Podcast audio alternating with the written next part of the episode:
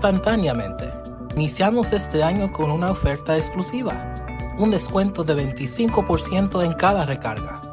Así es, 25% de descuento y tampoco tienes que pagar tarifas. Descargue Zeno Plus ya, Z-E-N-O-P-L-U-S, Zeno Plus. California Sur solo tres van a operar y estas tres van a operar en el norte del estado. La Universidad Autónoma de Baja California Sur está reconociendo la trayectoria académica de personal jubilado. Apareció esta mujer originaria de Baja California Sur y su esposo, quienes no eh, sabíamos de su paradero y se encontraban allá en las islas de Tongo, esto tras la explosión de este volcán ya hace algunos días, en unos momentos más todo el reporte completo. Le comento que en este estudio va a estar Omar eh, Orantes, quien es director de comercio del Ayuntamiento de La Paz. Vamos a ver todo este tema de los permisos, venta de alcohol y también los permisos para la vía pública. En Los Cabos, Guillermina de la Toba nos va a informar eh, sobre, sobre las condiciones que no existen para que regresen los alumnos a clases de manera presencial.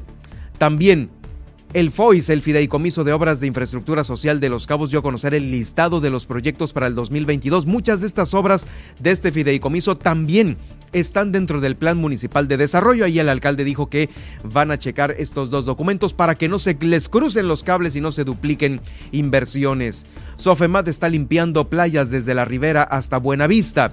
Aquí en La Paz van cinco funcionarios de la administración de Rubén Muñoz que fueron notificados con este proceso de denuncia. Esto lo dio a conocer Milena Quiroga. En Comondú, la alcaldesa Iliana Talamantes presentó su plan de desarrollo municipal 2021-2024. Se aprobó por unanimidad y establece cuatro ejes rectores en su funcionamiento. En Comondú, Fonmar incrementó la inspección y vigilancia en los litorales de este municipio. Se logró la retención de cinco embarcaciones que presuntamente extraían productos ilegales. Y en Loreto, ha sido amenazado a usted por su pareja con publicar sus fotos íntimas, pues en Loreto fue vinculado a proceso un joven que hizo esto, amenazó a su pareja sentimental y puede ir a la cárcel, ¿sabe por cuánto? Por cuatro años por andar de chistoso haciendo este tipo de cosas en unos momentos más. El reporte completo aquí en Milet Noticias, Baja California Sur. Por supuesto, la información nacional, internacional, las tendencias en Twitter. Y hoy es un miércoles, miércoles de seguros y asegurados.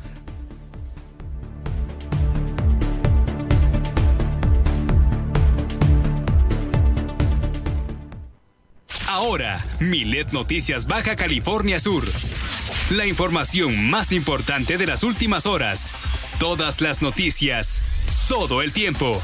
Por el 95.1 de FM en La Paz y 91.5 FM en Los Cabos. Con la potencia radial y el respaldo informativo de Grupo Milet México. Conduce Germán Medrano.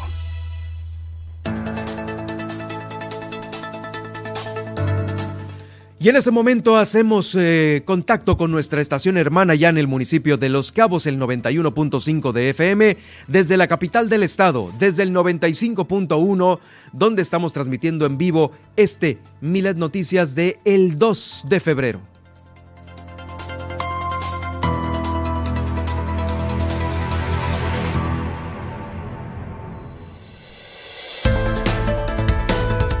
Los saluda Germán Medrano con el gusto de siempre a través de esta frecuencia. Todos ustedes que van en, su automóvil, están en su oficina, están en su casa, gracias por estar bien informados. De aquí a dos horas, ¿eh? 120 minutos de información con lo más importante que se está generando en Baja California Sur. Y claro, la transmisión la estamos haciendo también simultánea en Twitter.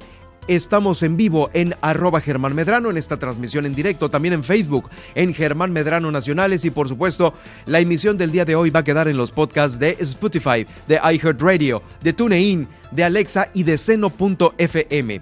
Alexa sintoniza las noticias con Germán Medrano y ahí estará la emisión de este día, al igual que en las otras plataformas que usted ya conoce y maneja muy bien, donde va a estar también el noti del día de hoy. Por supuesto, lo invito para que todavía durante esta semana Sintonice nuestro morning show a las 10 de la mañana con Luis Roberto El Boy y con Juan Pablo Torres Don Limón, el gallito inglés, quienes estarán alegrándonos la mañana, al igual que nuestra compañera Nadia Ojeda, quien saludo con gusto este miércoles 2 de febrero. Nadia, ¿cómo estás? Bienvenida.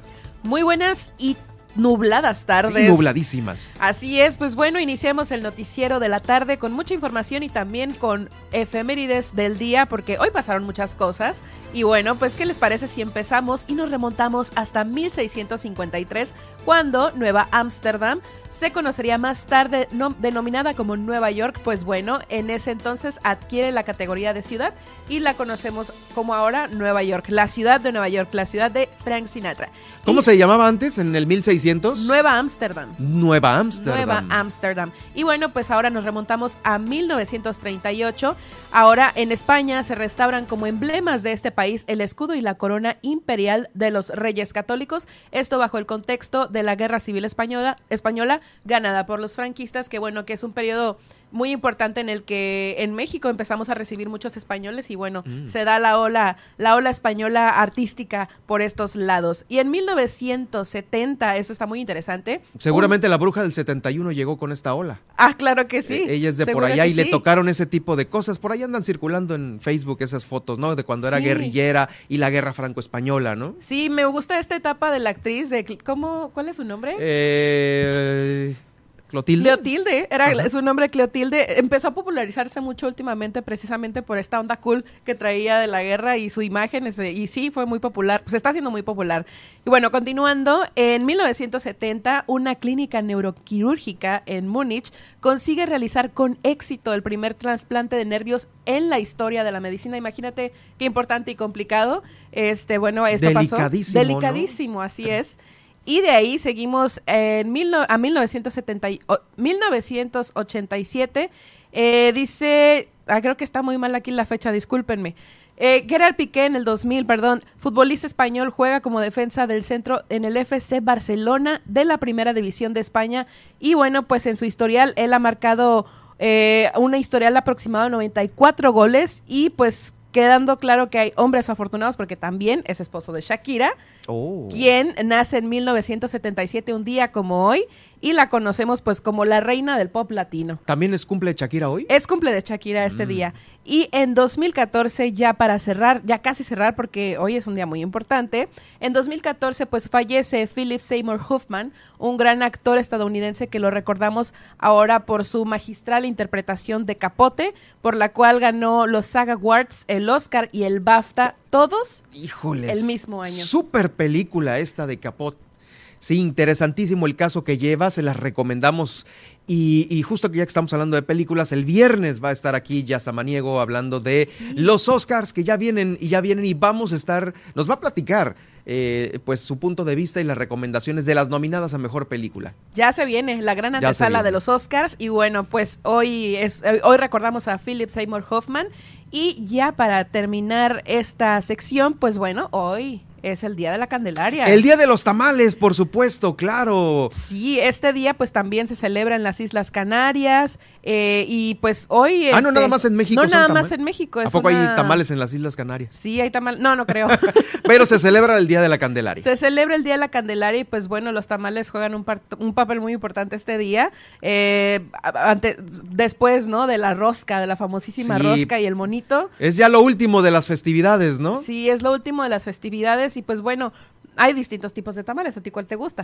Eh, verde, definitivo. Definitivamente el oaxaqueño, ¿no? Este, sí, es, muy bueno, en hoja de plátano. Así es, sí, también es mi favorito. también es su favorito? Sí, es mi favorito. Híjoles, pero de ahí, la otra vez estaba escuchando a alguien que decía, no hay una bibliografía, un disco que un disco, un, una, eh, un libro que hable de los tamales, ¿no? De todo lo que pueden hacer de tamales, este, verdes, de mole, de, eh, de híjoles, dulces, no sé, de frijol. O incluso el tamal que se hace en la Ciudad de México, que es especial para la torta, ¿no? Que es como más masudito por ahí, no, hombre, en todas las en todas las regiones del país pues se, se prepara diferente este gran platillo y pues bueno, también se, remonta de tiempos este, ¿cómo se dice? Eh, prehispánicos. Prehispánicos, exactamente. Entonces, pues bueno, un alimento tradicional y que hoy están comiendo en todas las oficinas de seguro. En las oficinas, al rato vamos a hacer lo propio con la familia, este, y hay mucha demanda ¿no? Aquí en la ciudad, híjoles, pues ya No muchos son los que hacen tamales, ¿no? Este, pero los pocos tienen, hacen su agosto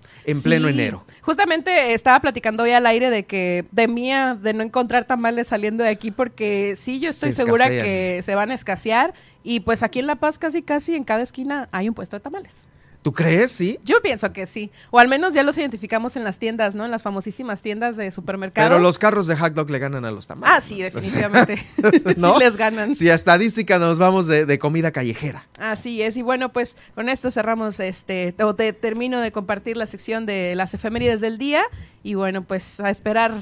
a esperar al rato. A esperar al ratito por unos buenos tamalitos. Sí, por supuesto. Yo creo que ya que estemos más que instalados el año que entra, pues aquí cafetera, tamales, ¿no? los cumpleaños, los cumpleaños de toda la ¿Cuándo es tu cumpleaños este?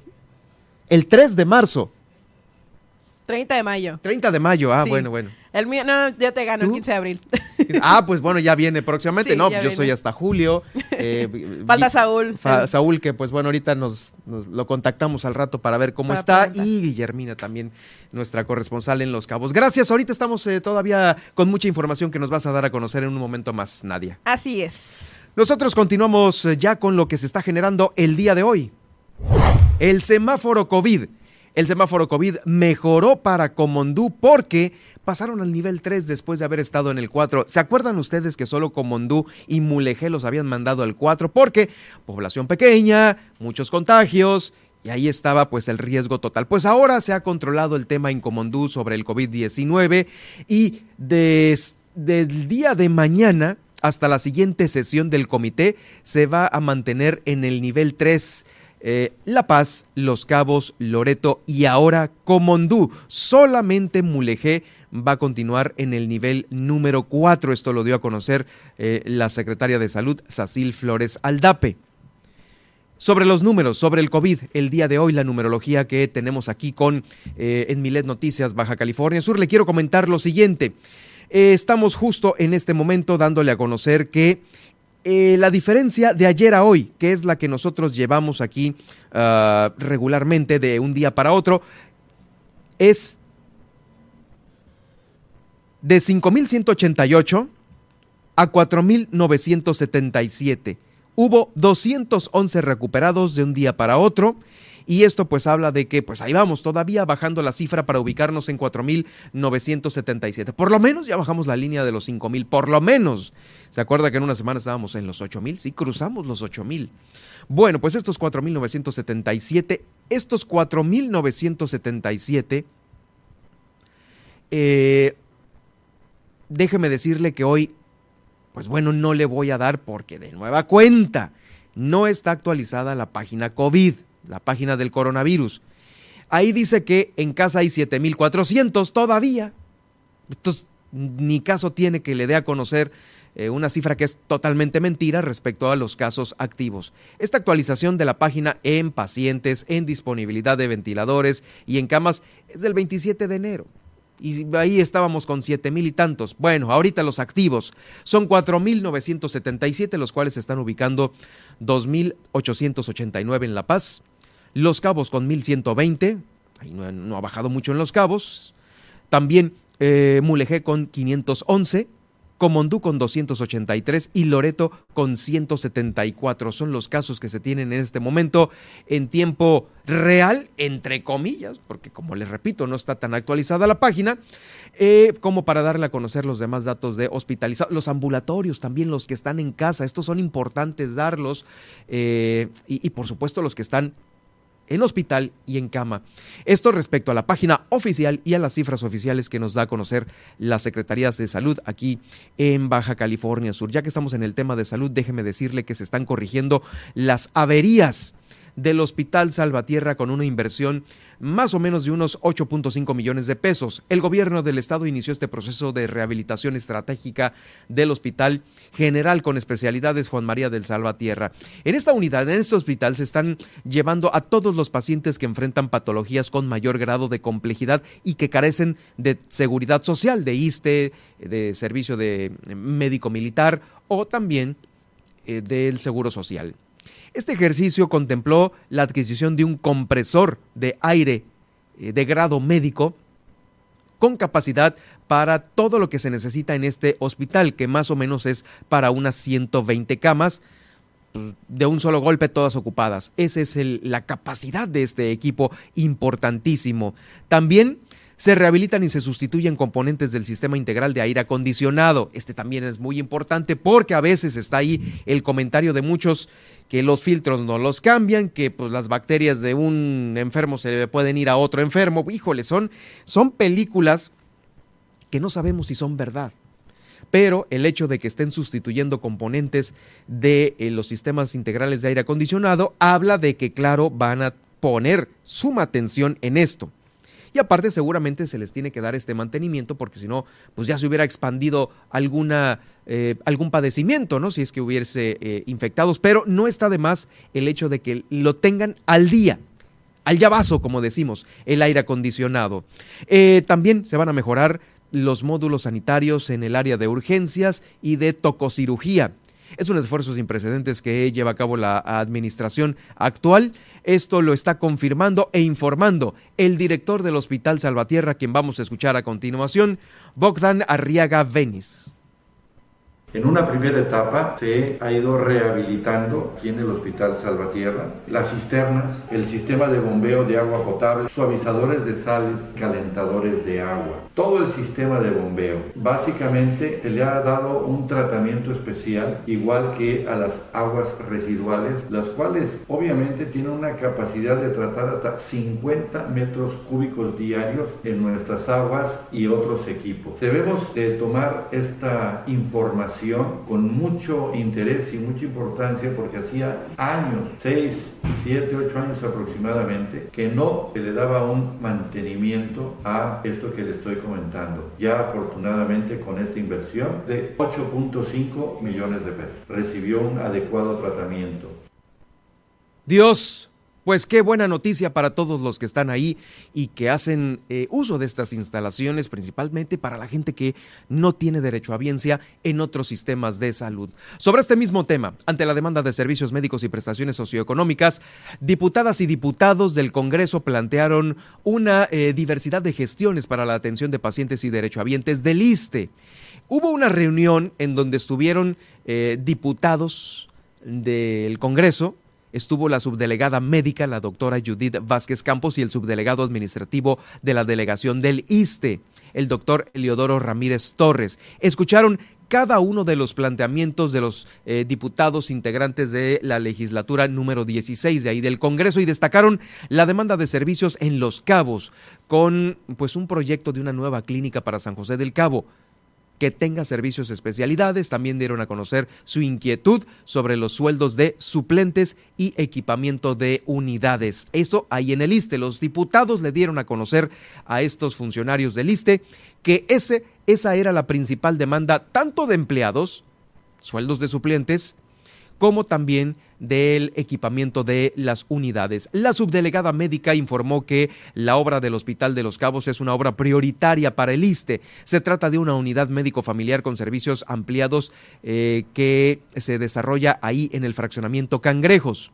Una de las demandas comunes de estos 16 eh, distritos electorales que representan todos los diputados se refiere al lavado de medicamentos.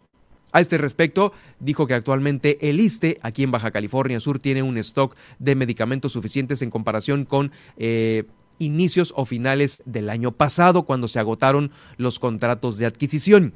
Usted que me está escuchando, apunte este número, 612 205 7777 y pásenos el dato aquí a la cabina para corroborar que efectivamente no haya desabasto de medicamentos en el ISTE, porque esto me parece que es una nota alegre cuando de cerca yo he escuchado, no en lo reciente, por eso quiero corroborarlo con usted que me está escuchando, si es que existen eh, los medicamentos eh, para eh, abastecer las de diversos padecimientos que se encuentran ahí por parte de enfermos en el ISTE. 612-205-7777. Mándeme un WhatsApp y ahí comentamos lo que usted me quiera decir. Ahora también las plazas, los pagos para el personal médico, el equipamiento para las consultas y hospitales, también fue un planteamiento de las legisladoras y los legisladores ahí frente a los funcionarios del el ISTE, este ISTE que eh, pues eh, ha sido muy comentado y pues sobre ello vamos a nosotros a darle a conocer todo lo referente a los medicamentos. Bueno, eh, vamos eh, justamente al tema de las denuncias. Escríbenos a través de WhatsApp al 612-205-7777 y guárdanos en tu lista de contactos. Bueno, sobre las denuncias, buenas tardes, me comunico para hacer del, del, conocimiento que padecemos un pésimo servicio de transporte público en la ruta Progreso La Fuente. Todos los días batallamos con una gran inconformidad que ya no tenemos suficientes transportes y por lo regular esperar mucho tiempo a que pues pase un pecero, una línea de transporte, tenemos que caminar y tomar otros servicios que pues definitivamente lo sacan de su presupuesto. Digo, distinto va a ser tomar un Uber, a tomar un taxi, a tomar el servicio de transporte público. Esto en ocasiones proporciona que muchas personas atrasen su hora de llegar a tiempo al trabajo por esta falta de rutas y tienen que sí, efectivamente, pagar Uber o Didi para llegar. Soy usuario de todos los días de eh, las rutas que pasan por la colonia residencial del mar. Ojalá tengamos pronta respuesta. Bueno, muchas gracias por hacernos llegar esta, esta denuncia. Como le digo, eh, son denuncias que pasamos inmediatamente. También tengo cinco meses con el agua tapada. Tenía un atraso, pero hice un convenio y ya me queda un pago del convenio. Ya pagué el servicio y el consumo del mes de enero todavía no lo tengo. Pues bueno, eh, esto es en Villas del Cortés, allá en San José del Cabo, para quienes nos están escuchando también en San José del Cabo, de donde también estamos recibiendo denuncias para canalizarlas puntualmente a los departamentos ahí del eh, Ayuntamiento de Los Cabos. La otra, el otro que le comenté sobre las rutas es también eh, de la colonia residencial del Mar. También por otra parte, y por el rumbo, se están por abrir una clínica más del el Seguro Social y al parecer nos quieren retirar la ruta, la ruta para llegar ahí y tener que caminar el día como sea, eh, en el día como sea, pero en la noche ahí sí está difícil. Esto también es otra cosa importante. Las personas que eh, tienen eh, una salida de su trabajo de manera nocturna, híjoles, pues ahí el hecho de caminar el hecho de caminar de noche, pues sí, pues está totalmente, eh, totalmente difícil si es que no hay iluminación y mucho menos si es que está todo vacío. Es una colonia difícil. Aguas con esto también. Vamos a poner atención en esta situación.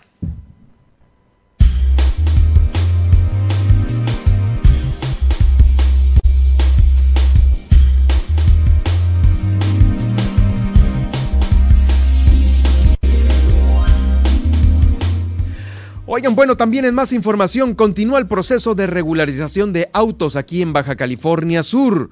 Eh, este inició, este proceso de regularización inició y pues bueno, los autos de procedencia extranjera van a tener que pasar a las agencias aduanales. Hay cuatro aquí en Baja California Sur y esta información eh, que nos está dando a conocer la Secretaría de Finanzas es importante que usted la sepa si es que usted tiene alguno de estos autos. Los documentos a presentar son credencial de lector, CURP y un comprobante de domicilio. Esto es por parte de usted como persona, pero por parte del vehículo se tiene que presentar el título de propiedad, eh, que regularmente es el título americano.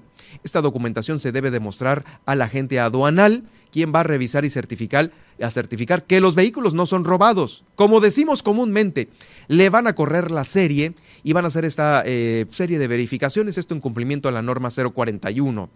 Eh, esta norma, déjeme decirle que tiene que ver con el, tema de la emisión de gases contaminantes. A veces los carros son sumamente pues, viejitos, son pues, eh, fáciles de adquirir porque pues, tienen una falla mecánica, pero sale peor porque emiten muchos gases contaminantes. La secretaria de Finanzas informó que los detalles eh, deben de estar realizados eh, por todos los ciudadanos que tengan un automóvil, un vehículo y que cumpla con estas características y que sea también conforme a las leyes locales. Ha invitado a la población interesada a acercarse al módulo de la Dirección de Fiscalización Aduanera y cumplir con este trámite de regularización. Mire usted que me escucha, el punto de verificación aquí en la capital está a un lado de la carretera al norte, la que va eh, pues al valle, en, eh, ahí por Chametla, frente al Parque Fundadores de Chametla, ahí tiene un letrero muy grande y también sobre la carretera entre las calles Chihuahua y Coahuila. Ahí lo va a usted a identificar, es un, es un edificio de color blanco con los colores ya del nuevo logotipo del gobierno del estado, donde se van a poder realizar este tipo de trámites y de verificaciones para eh, pues realizar este cumplimiento. Vamos a escuchar a continuación a la secretaria de Finanzas.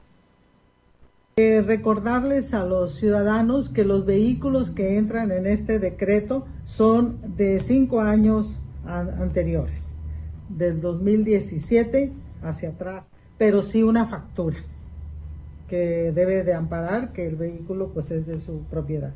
Una que es la documental y otra que es la verificación de la NOM 040. En este proceso, eh, la agencia aduanal está muy vinculada con aduanas. Aduanas tiene que hacer lo propio en su plataforma, validar el proceso que hace eh, la agencia aduanal. En ese momento interviene el gobierno del estado acompañando a, la aduana en este proceso y eh, se da el registro vehicular y después el emplancamiento.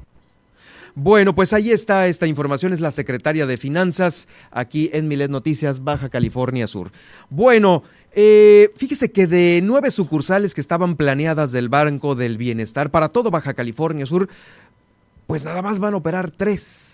Así lo dio a conocer Janssen Weissenbauch Calderón, quien es la eh, titular de la Secretaría de Bienestar, y explicó que estos bancos que son impulsados por el gobierno federal, eh, pues se tenían programados tres y solo van a estar en operación, nueve, se tenían programados nueve y solo van a estar en operaciones tres aquí en Baja California Sur. Eh, pues ha habido más de 100 sucursales que van a repartir en todo el país, según lo anunció el propio presidente, y aquí en Baja California Sur cayeron nueve, pero de estas nueve solamente tres van a abrir mismas que van a estar ubicadas en la parte norte de la entidad, donde regularmente a veces las instituciones bancarias privadas no están eh, pues eh, tan al día. Eh, esto pues es información ya confirmada. En diciembre se iban a dar, luego se dio una cancelación y pues ahora pues habrá que esperar nueva fecha. Vamos a tener comunicación con Janssen Weissenbach en lo próximo para darle a conocer pues bueno ya esta esta información. Vamos a una pausa y regreso con más información.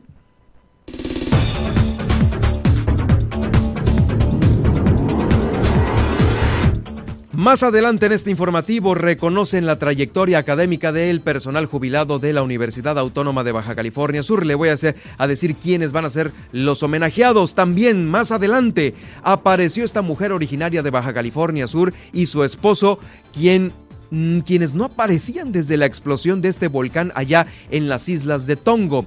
Por supuesto voy a regresar con una entrevista aquí en el estudio con el director de comercio del Ayuntamiento de La Paz sobre los temas principales de esta dirección, los comercios en la vía pública, la venta de alcohol, todo esto regresando después de la pausa aquí en Milet Noticias, Baja California Sur.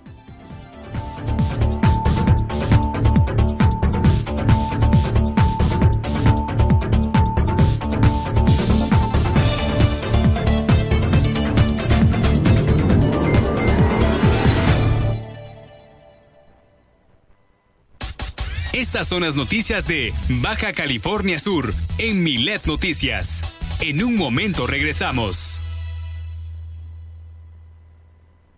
Norteños, chilangas, sureños, costeñas, yaquis, mayas, mazaguas, campesinos, roqueros, millennials, centennials, abuelas, tías, primos.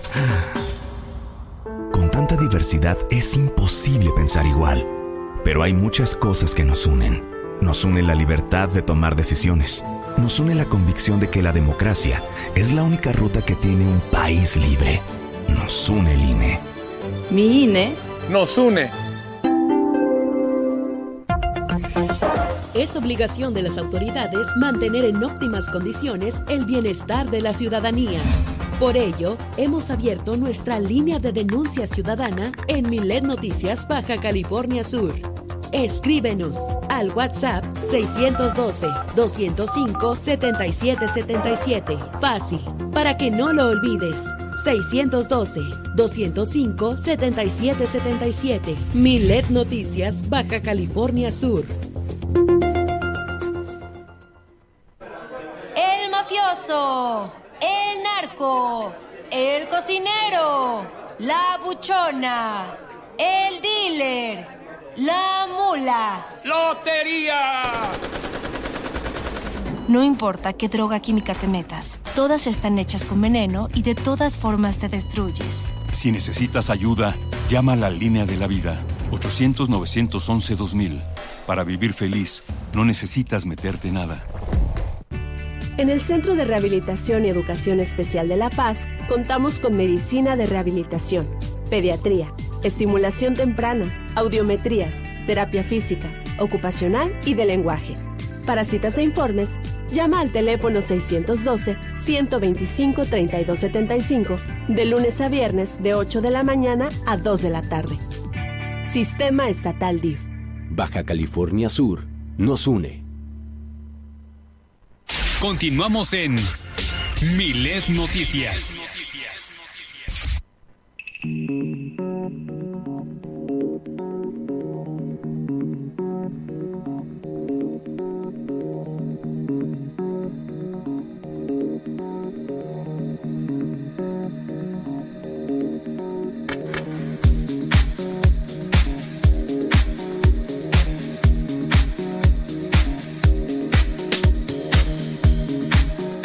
Les repito, el número de denuncia Miled es el, 600, el 612-205-7777. Apúntelo por ahí porque usted que me está escuchando en este momento en su auto, en su oficina, en su casa, a lo mejor tiene mucho que preguntarle en unos momentos más a Omar Orantes, director de comercio de aquí del Ayuntamiento de La Paz. Vamos a tener una plática aquí en el estudio con él por los permisos de venta de alcohol, el comercio en la vía pública, los ambulantes aquí en la ciudad de La Paz, cómo está este ordenamiento y por ello eh, le repito, el número, el número para sus comentarios es el 612-205-7777, fácil para que no lo olvide. Antes de pasar todavía a el clima el día de hoy, déjeme decirle que la Universidad Autónoma de Baja California Sur está dando a conocer eh, una, un reconocimiento a la trayectoria académica del personal jubilado.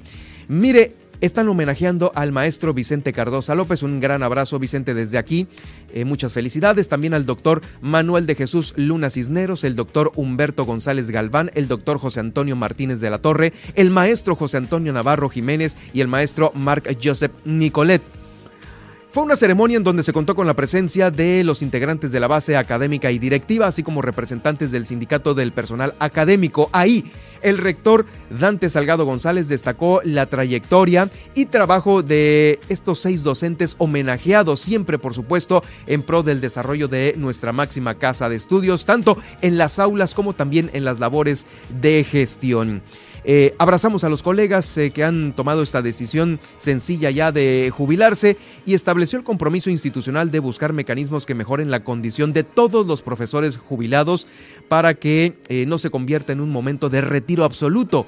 Esto es importante, sino que también su experiencia acumulada sea aprovechada también en la Universidad Autónoma de Baja California Sur. Hay muchísimos maestros queridos que pues se les extraña en la universidad, se les extraña en las clases y pues bueno, sobre, sobre esto eh, pues los extrañamos y su conocimiento, su conocimiento pues es muy importante para eh, que continúen los alumnos recibiéndolo. Esto es lo importante. Muchas felicidades, muchas felicidades para todos ellos y también esperemos que pues los próximos también los demos a conocer puntualmente aquí en Milet Noticias, Baja California Sur.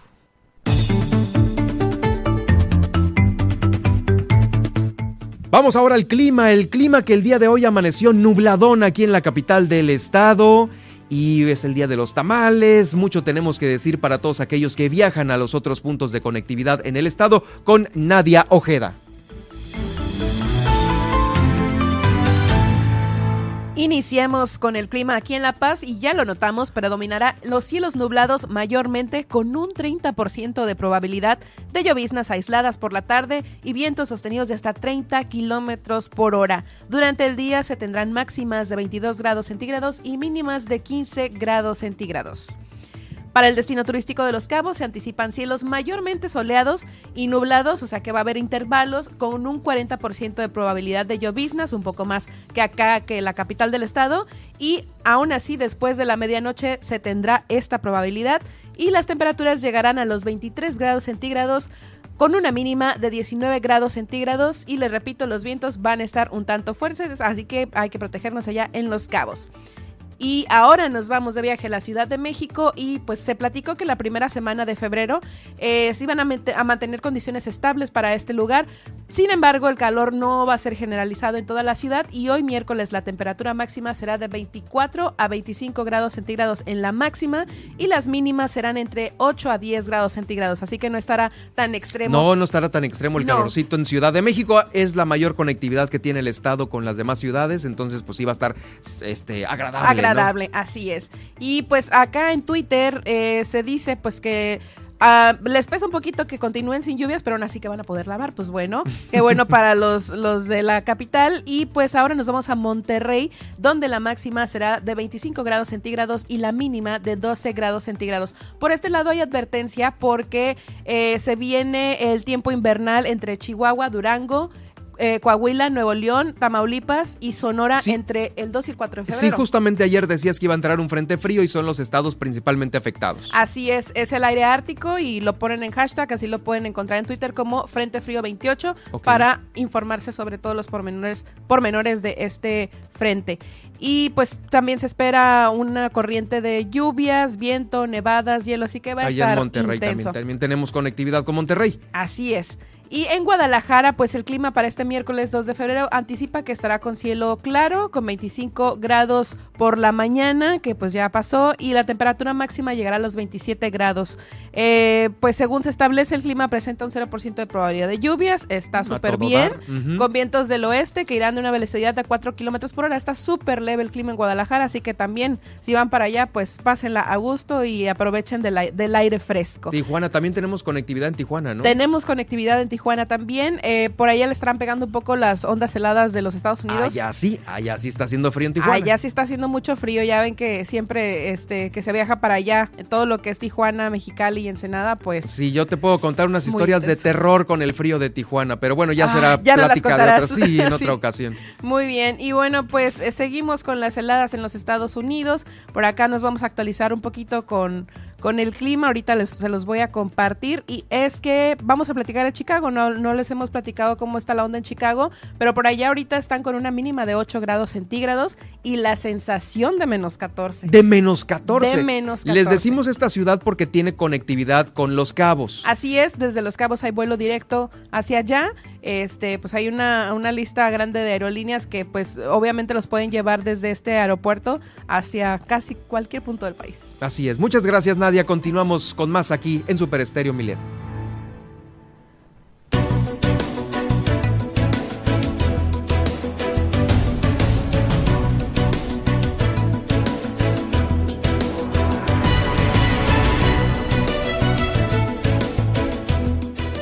Yo personalmente en esta frecuencia les he comentado que como ya estamos aquí en el malecón, en nuestra bella zona dorada de la capital del estado, hemos visto pues bueno cómo está la situación sobre el comercio, los nuevos restaurantes, las nuevas propuestas que tiene nuestra querida capital del estado y mucho tiene que ver con la Dirección de Comercio del Ayuntamiento de La Paz. Por ello tengo el gusto de saludar esta tarde aquí en Milet Noticias a Omar Orantes, él es director de la Dirección de Comercio del Ayuntamiento de La Paz. Omar, gracias por acompañarnos esta tarde, bienvenido.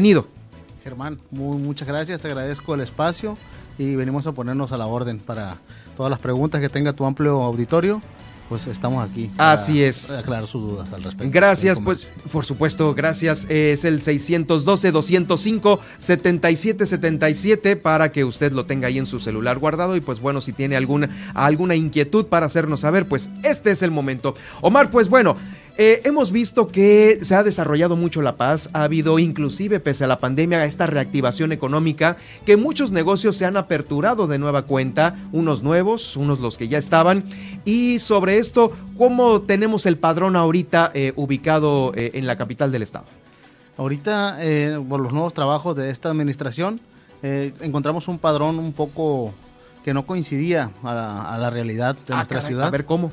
Sí, el, el, padrón que se tenía en la administración pasada no, no, no coincidía realmente con la realidad de nuestra ciudad. Es decir, ¿había más en realidad que los que estaban registrados? por supuesto, sí. Ok. ¿Esto se debió, se debió como a qué? ¿Falta de pues, verificación? Falta de supervisión, este, yo lo puedo atribuir a eso. Ahorita tenemos el 50% de la ciudad en estos cuatro meses ya bien revisado y se ha crecido el, padrón eh, que tenían 4.000 registros, ahorita tenemos 7.000 ah, de, registros de, de, comercios que no estaban eh, obviamente registrados, otros sin refrendo, y eso ha, ayudado al ayuntamiento. Ah, claro, sí, a los ingresos y todo esto. Y siempre se les da un tiempo para regularizar, no ha habido hasta el momento sanciones en el tema de comercio establecido. Las sanciones han sido solamente para la gente reincidente, ¿no? Que no acata las medidas. Las medidas. eh, eh Mira, con la pandemia se vio que mucha gente empezó a poner estos negocios en su casa, en la cochera de venta de comida. Eh, también están con ellos eh, solicitándoles que se regularicen eh, de la manera legal. Digo, no sé en qué medida, porque a lo mejor una persona con una canasta y con una hielera, pues es sumamente muy ambulante y no sabemos si también con ellos o, cómo ustedes lo están organizando. parte del censo también incluye a esas personas.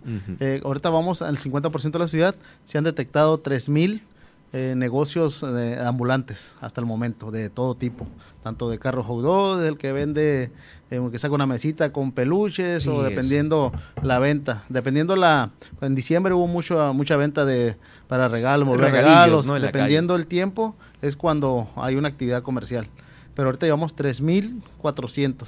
3.400 que están en de vía pública. ¿Y ya están, obviamente, empadronados con todos los permisos legales o todavía les falta estos 3.000?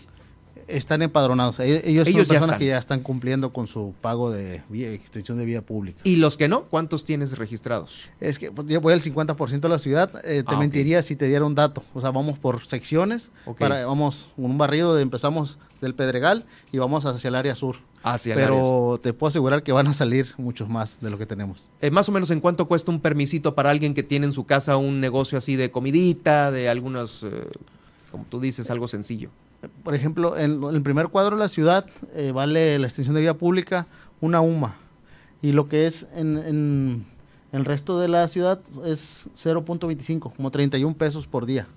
Por día. Por día, ah, sí, Se cobra por día. Por día, correcto. Oh, muy bien. Entonces, alguien que quiera poner un negocio justamente así, en una extensión de vía pública, que es como se llama correctamente, si es que lo quieres poner en, sí, debe reunirse en, la banqueta, ¿no? Ciertos requisitos, sí. Ah, tiene que haber dos metros para el peatón, debe eh, hacer un dictamen en el área de ecología y imagen urbana para que sea factible el tema. Ahí es donde revisan el tema de la banqueta, el grosor, eh, y ya si el, si el dictamen es favorable, ya posteriormente se le puede otorgar su permiso. ¿Cuánto tiempo se tarda alguien en tramitar este permiso? Porque ahorita entre que hay un brote COVID, que no están viniendo los empleados, todo esto, no puedo iniciar mi negocio porque pues no están dándome el servicio. ¿Qué onda con esto? No, sí, los dictámenes son, hay mucho trabajo, ¿no? Que, hay que decirlo, pero se tardan alrededor de 15 días para dar los dictámenes. Y, y si eh, teniendo el dictamen, en un día nosotros procedemos a otorgar el permiso. El mismo día, teniendo el dictamen en la mano, podemos eh, entregar el permiso. Un día ¿Cómo se llama? ¿Es permiso o es licencia? Es un permiso. la licencia solamente se otorga a los establecidos y los ventas de alcohol. Eso es, un, es un ticket donde viene el rubro y la actividad comercial que él está desarrollando. uno, es, permiso para los sencillos y para los establecidos que están en un local. Eso es una licencia. Es una licencia, ¿no? una licencia de funcionamiento que tiene que contar con dictámenes de protección civil, ecología también, tiene que tener su pago de basura, predial, el, el, pago del ZAPA, son varios requisitos que se tienen que cumplir y se le otorga su licencia, que esa no tiene costo, simplemente los... ah, bueno, los anexos, ¿no? Los, anexos son los que, que, pagar a protección la civil. como tal eh, es, es gratis. Oh, muy bien. Eh, bueno, ahora que ya tenemos este contexto, eh, vemos nosotros que a veces eh, con, este, con esta situación de quienes están ocupando la vía pública, pues a veces se exceden, ¿no? No te puedes estacionar, no puedes caminar, eh, mucho menos puede pasar una silla de ruedas o, pues no sé, cualquier persona que vaya con, su, con un bastón o con una mascota, ¿no? ¿Hay muchos de estos? Sí hay, ha habido muchos casos, hemos sido muy contundentes los que, eh, por ejemplo, un acceso a discapacitados, ahí estamos aplicando todo el todo el rigor, ahí no hay cero Los tolerancia. mil, ocho mil pesos que dicen cero, ahí en el Cero tolerancia con la multa. Cuando es otra situación, el, el, diálogo es lo que preponderamos nosotros. Y quiero agradecer a la gente que realmente hace caso. La mayoría son contadas las personas que, que no quieren entender y esas personas, por supuesto, que eh, hacemos lo conducente, ¿no? otras acciones. Sí, por supuesto, ahí este pues te quitas, si no te quitas a las buenas, te quitas a las malas, ¿no? Nos ha instruido nuestra presidenta que el tema de las personas que tienen alguna pues discapacidad es, es, prioridad, no ahí va a haber cero tolerancia, lo quiero que quede claro para para que sepan, ¿no? Que la información les ha llegado, si ha habido los casos y si se ha, se ha atendido. Este, tú puedes observar, ¿no? El tema de la rampa, eso sí. No, esas están libres, completamente, ¿no? Eso es. Y si tiene alguien algún reporte, que me lo haga llegar y vamos a, actuar de manera muy rápida para... De manera contundente, claro, sí. Eh, ¿Cómo está el orden aquí, por ejemplo, en la zona dorada? Eh, yo lo comentaba, hay muchos ambulantes, ¿no? Que están, híjoles, en un desorden están en un desorden, poco a poco están llegando, que el viajecito a la isla, que las artesanías, que eh, llegan a cada rato a venderte cosas a la mesa eh, para los negocios que están aquí en, la puerta de entrada a la capital, ¿no? Sí, ese, tenemos un plan para combatir ese tema de los ambulantes. Queremos darles otras opciones de, de trabajo, sabemos que ellos se están esforzando pero sí contraviene ¿no? el reglamento municipal del primer cuadro de la ciudad. ¿Qué es lo que más se contraviene en el del reglamento con El reglamento nos indica que no puede haber este comercio ambulante. ¿En dónde? ¿En cualquier área? En el área no, el área dorada del malecón. Estamos hablando del puro malecón. Del malecón. Perfecto. Es específico el malecón. Eh, es evidente que a veces que ellos se, se meten. O sea, tenemos nosotros guardias eh, en la, tanto en la tarde como en la mañana y los estamos retirando. Eh, hay ocasiones que vuelven, vienen de nuevo y estamos ahí este, invitándolos a que se retiren. ¿Y son los que venden qué cosas? Más o menos. Pues son los que, por ejemplo, hay unos que venden pues pulseritas, diferentes cosas que venden eh, este, globos, algodón, de azúcar, globos, todas esas personas no deben estar aquí en el primer cuadro. Digo, no digo que no suceda, sí, este, hay ocasiones que... Porque todos los días hay, ¿eh? Sí, ¿no? Eh, hay ocasiones que los quitamos y regresan. Y hemos tenido que eh, hacerlo conducente con la policía para retirarlos ya de una manera más contundente. No estamos, no queremos que no trabajen, simplemente que trabajen en el lugar indicado. ¿Hay algún plan para reubicarlos? Porque, pues bueno, sabemos que está, eh, por ejemplo, el, la casa del artesano aquí en el, en el parque de al lado, está el callejón que está a un lado de, de lo que era la Perla de la Paz, que también hay muchos artesanos, pero no sabemos si son esos los únicos espacios o vaya a haber alguna otra área de reubicación, inclusive para los que venden tours a la isla. Sí, eh, en el área del malecón ahorita se están dando gafetes a las personas que venden tours. Está haciendo una certificación por parte de Turismo Municipal para que la gente esté capacitada para recibir a nuestros turistas. las personas que no cuenten un gafet en coordinación con la policía turística se van a estar retirando. Eh, todas esas personas que no, no tengan la capacitación, pues no, no se les va a permitir no que ejerzan. Eh, es una, venden tours a la isla, solamente se le va a permitir a las personas que ya tengan su certificación por parte de turismo municipal. Muchos de estos ambulantes a veces se meten en estos como edificios pues abandonados donde no hay nada. Está aquí el que vendía hamburguesas, el Burger King, ahí hay un huequito, luego hay otro huequito más adelante. Sí, ya se retiró ahorita, las personas que estaban ahí, ya se les retiró las, los que estaban vendiendo y ya se retiraron. Sí, y es que a veces se van extendiendo y luego ya clavan un, una varilla en la pared y lo hacen, lo hacen casi un comercio fijo, ¿no? Sí, ahorita ellos ya se retiraron. Digo que poco a poco vamos avanzando en los temas. Digo, es complicado a veces de la noche a la mañana, pero sí estamos trabajando. Ese es un claro ejemplo del avance que hemos tenido. Se batalló porque la persona, el dueño del local, les estaba permitiendo eh, que, estuvieran ahí, pues, o sea, que ah. vendieran eh, su, eh. tema. Y, repito, no es que no queramos que trabajen, sino que deben de trabajar en, un lugar indicado y con, o sea, que tienen que regularizarse, ¿no? Claro, la mayor parte de estas personas ambulantes son de aquí de La Paz o vienen de fuera. Pues tenemos de todo, tenemos gente que es aquí nativa y gente que viene de fuera. Mm hay de las, de las dos que, que, venden artesanías. Lo que sea, artesanías, ¿no? Sí, sí, sí. Eh, ¿Cómo está cuando... Eh, es con ustedes, obviamente, cuando alguien quiere hacer como un mini tianguis, una cosa así, correcto. ahí a un lado de los arcos, luego en el kiosco y todo esto, ¿no? Es correcto. ¿Cómo, ¿Cómo, están ahorita operando inclusive con el semáforo? Con el semáforo tienen que cumplir con el 40% del aforo, dependiendo de lo que indique la, la mesa estatal y municipal de salud. Ahorita estamos en 40%.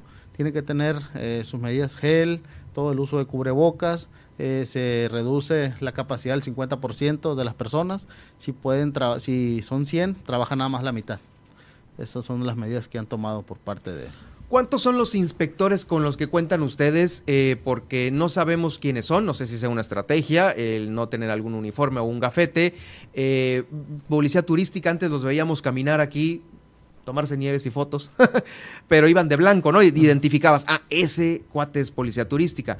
Pero eh, con ustedes, eh, ¿a dónde hablarles? ¿Qué hacer cuando ocurre alguna situación? Sí, puede ser al número del ayuntamiento para hacer los reportes. este, te voy a proporcionar también mi número celular. Estoy a la orden, 24-7. Estamos para servir. Sabemos que el servicio público no es de 8 horas y las 24 horas del día te puedo... Y mucho menos el comercio en la zona dorada, ¿no? Sí, hay muchos reportes. trato de siempre estar al pendiente y atender todas las denuncias que me llegan.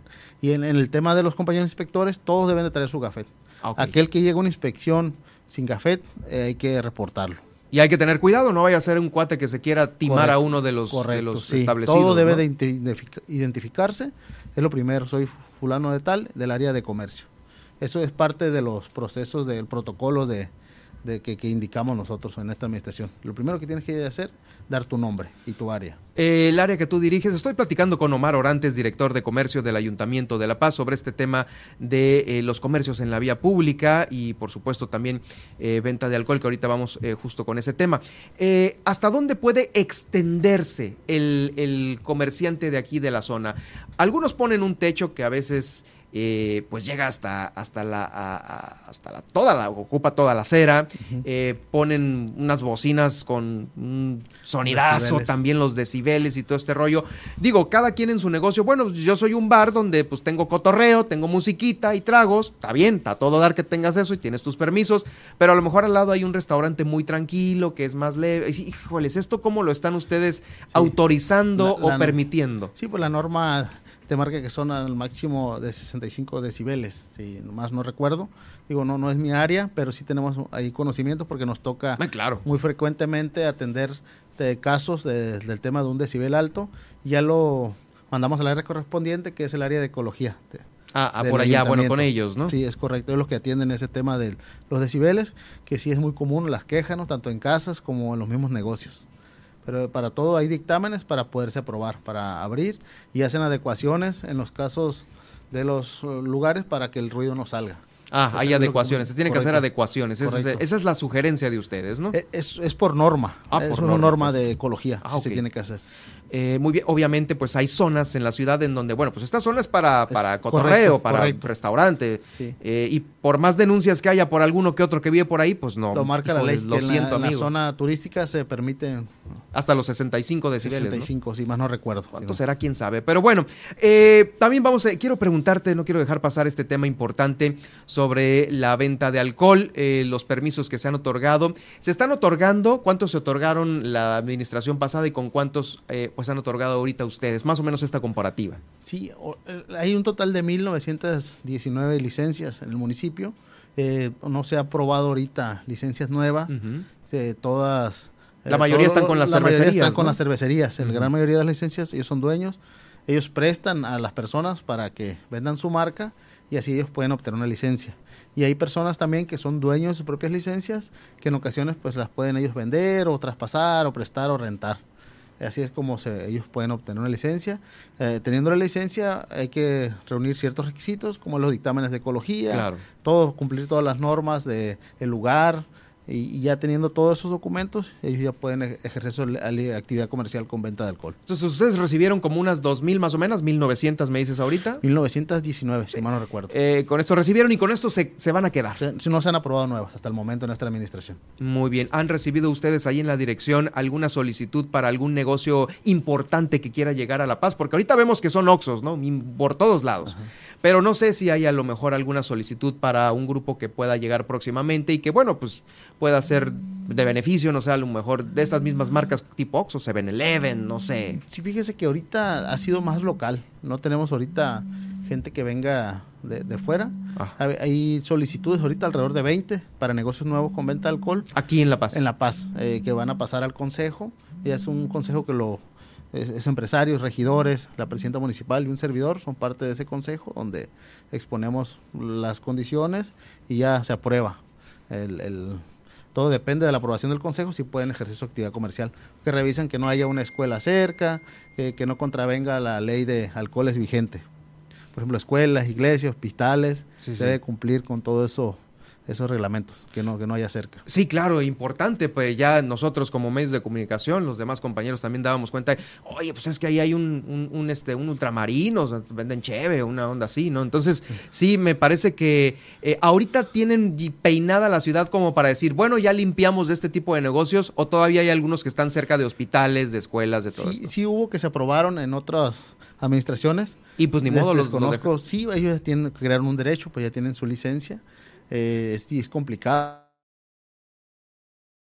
¿no? Tendremos que entrar a... Pero sí el compromiso de nuestra alcaldesa y de esta administración es no, o sea, hacer las cosas bien en esta administración. No va a haber una aprobación para venta de alcohol cerca de una escuela en esta administración. Y nuestra alcaldesa ha sido muy contundente y yo la apoyo y las personas del consejo han sido conscientes. Y por eso ya no aceptamos nosotros eh, ningún trámite para venta de alcohol que esté cerca de una escuela. Ni siquiera lo aceptamos, le digo, no gastes porque pues va a ser en vano. Sí, sí, esto, esto es claro, va a ser en vano porque eh, habría que reubicarlo de otra manera. Eh, también me imagino que en las delegaciones hay algunas solicitudes, de estas que están como en desarrollo y el control también lo están a ustedes ejerciendo allá, tipo el sargento, la ventana. Hay mucho, esto sí tienen en, sobre la carretera un cochinero. Sí, hemos eh, atendido, qué bueno que tocas el tema. Ahorita hemos, acabamos de retirar unas personas de Pescadero, de Todos Santos y de El Sargento este fin de semana, jueves y viernes, se lo dedicamos a las delegaciones. Acabamos de empezar ahora el mes de enero.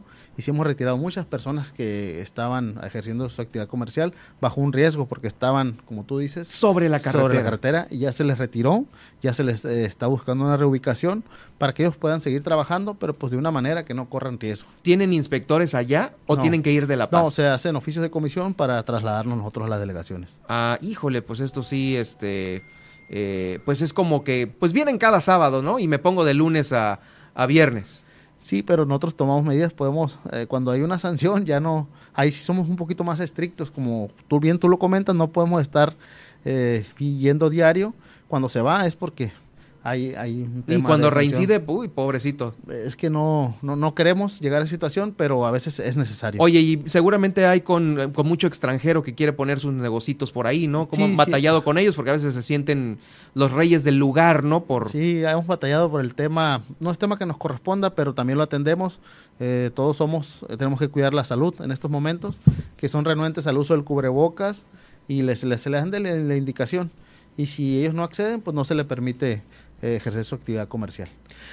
Muchas gracias, te agradezco mucho, director Omar Orantes, por haber eh, dado esta pues eh, radiografía del comercio aquí en la capital del estado. Muchas gracias, amigo. Estamos a la orden. Quiero reiterar a tu público que ahí está mi número. Si gustas, se los puedes dar sin ningún problema para atenderles todas sus demandas. Germán. Es el director Omar Orantes, director de comercio en el Ayuntamiento de La Paz, quien estuvo en este estudio. Voy rápidamente a una pausa y continuamos con más. you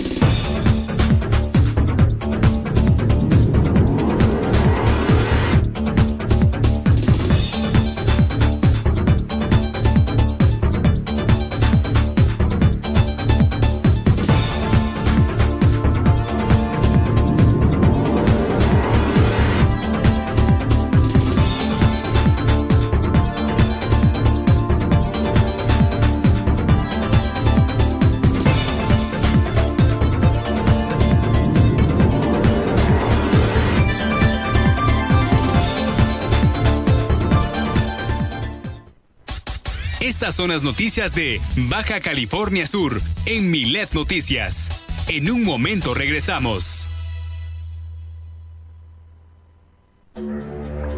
Esta es tu sangre cuando te inyectas. Esta es tu sangre cuando inhalas. Esta es tu sangre cuando te accidentas bajo los efectos de las drogas. Y esta, tu sangre cuando le haces al dealer. No importa qué droga química te metas, de todas formas te dañas. Si necesitas ayuda, llama a la línea de la vida, 800-911-2000. Para vivir feliz, no necesitas meterte nada. En el 95.1 FM de La Paz y 91.5 en Los Cabos, Milet Noticias Baja California Sur.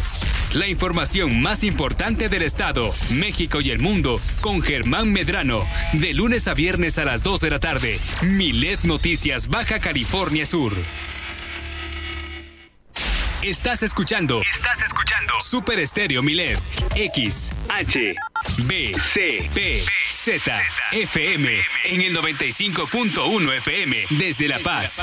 Y X, H, M, P, J, FM. En el 91.5 FM. Desde Los Cabos, Baja California Sur. Super Estéreo Milet. Emisoras integrantes de Grupo Milet México. ¿Hay desabasto de agua en tu colonia? ¿Tienes problemas con el transporte público? Cual sea el problema en tu comunidad, no lo pienses más y realiza ya tu denuncia ciudadana a la línea Milet de WhatsApp 612-205-7777.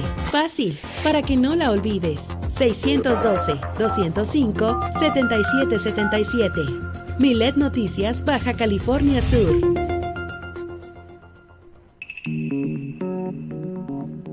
Continuamos en Milet Noticias, Baja California Sur.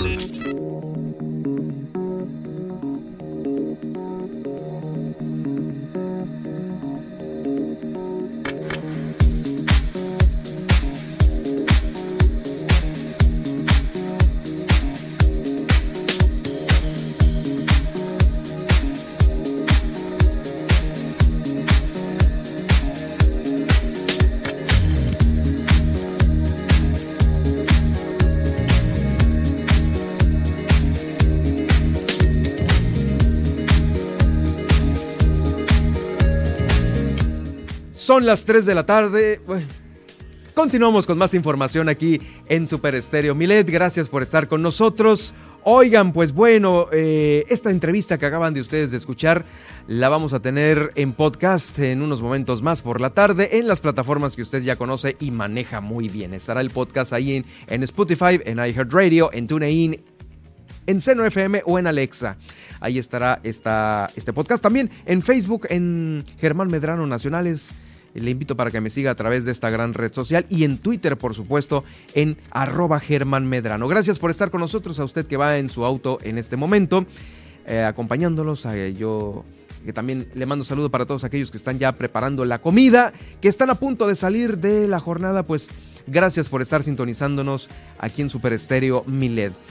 Eh, fíjese que ha habido un deporte importante en el estado más bien, no ha habido un deporte que es importante, que sería importante para el Estado, y es el de canotaje con tanto mar, con tantos litorales, eh, tan mm, pues eh, cercanos que estamos al agua y a los deportes acuáticos, y no existe canotaje. Pues el director del Instituto Sudcaliforniano del Deporte recibió a la presidenta de la Federación Mexicana de Canotaje, Marta Hernández Sánchez, para pues platicar, echar una platicada sobre los beneficios que puede haber para los atletas, entrenadores y jueces que están inmersos en este deporte. Realizó previamente un recorrido por las áreas en donde entrenan muchos deportistas de otras disciplinas para ver el potencial que se tiene aquí en nuestro estado.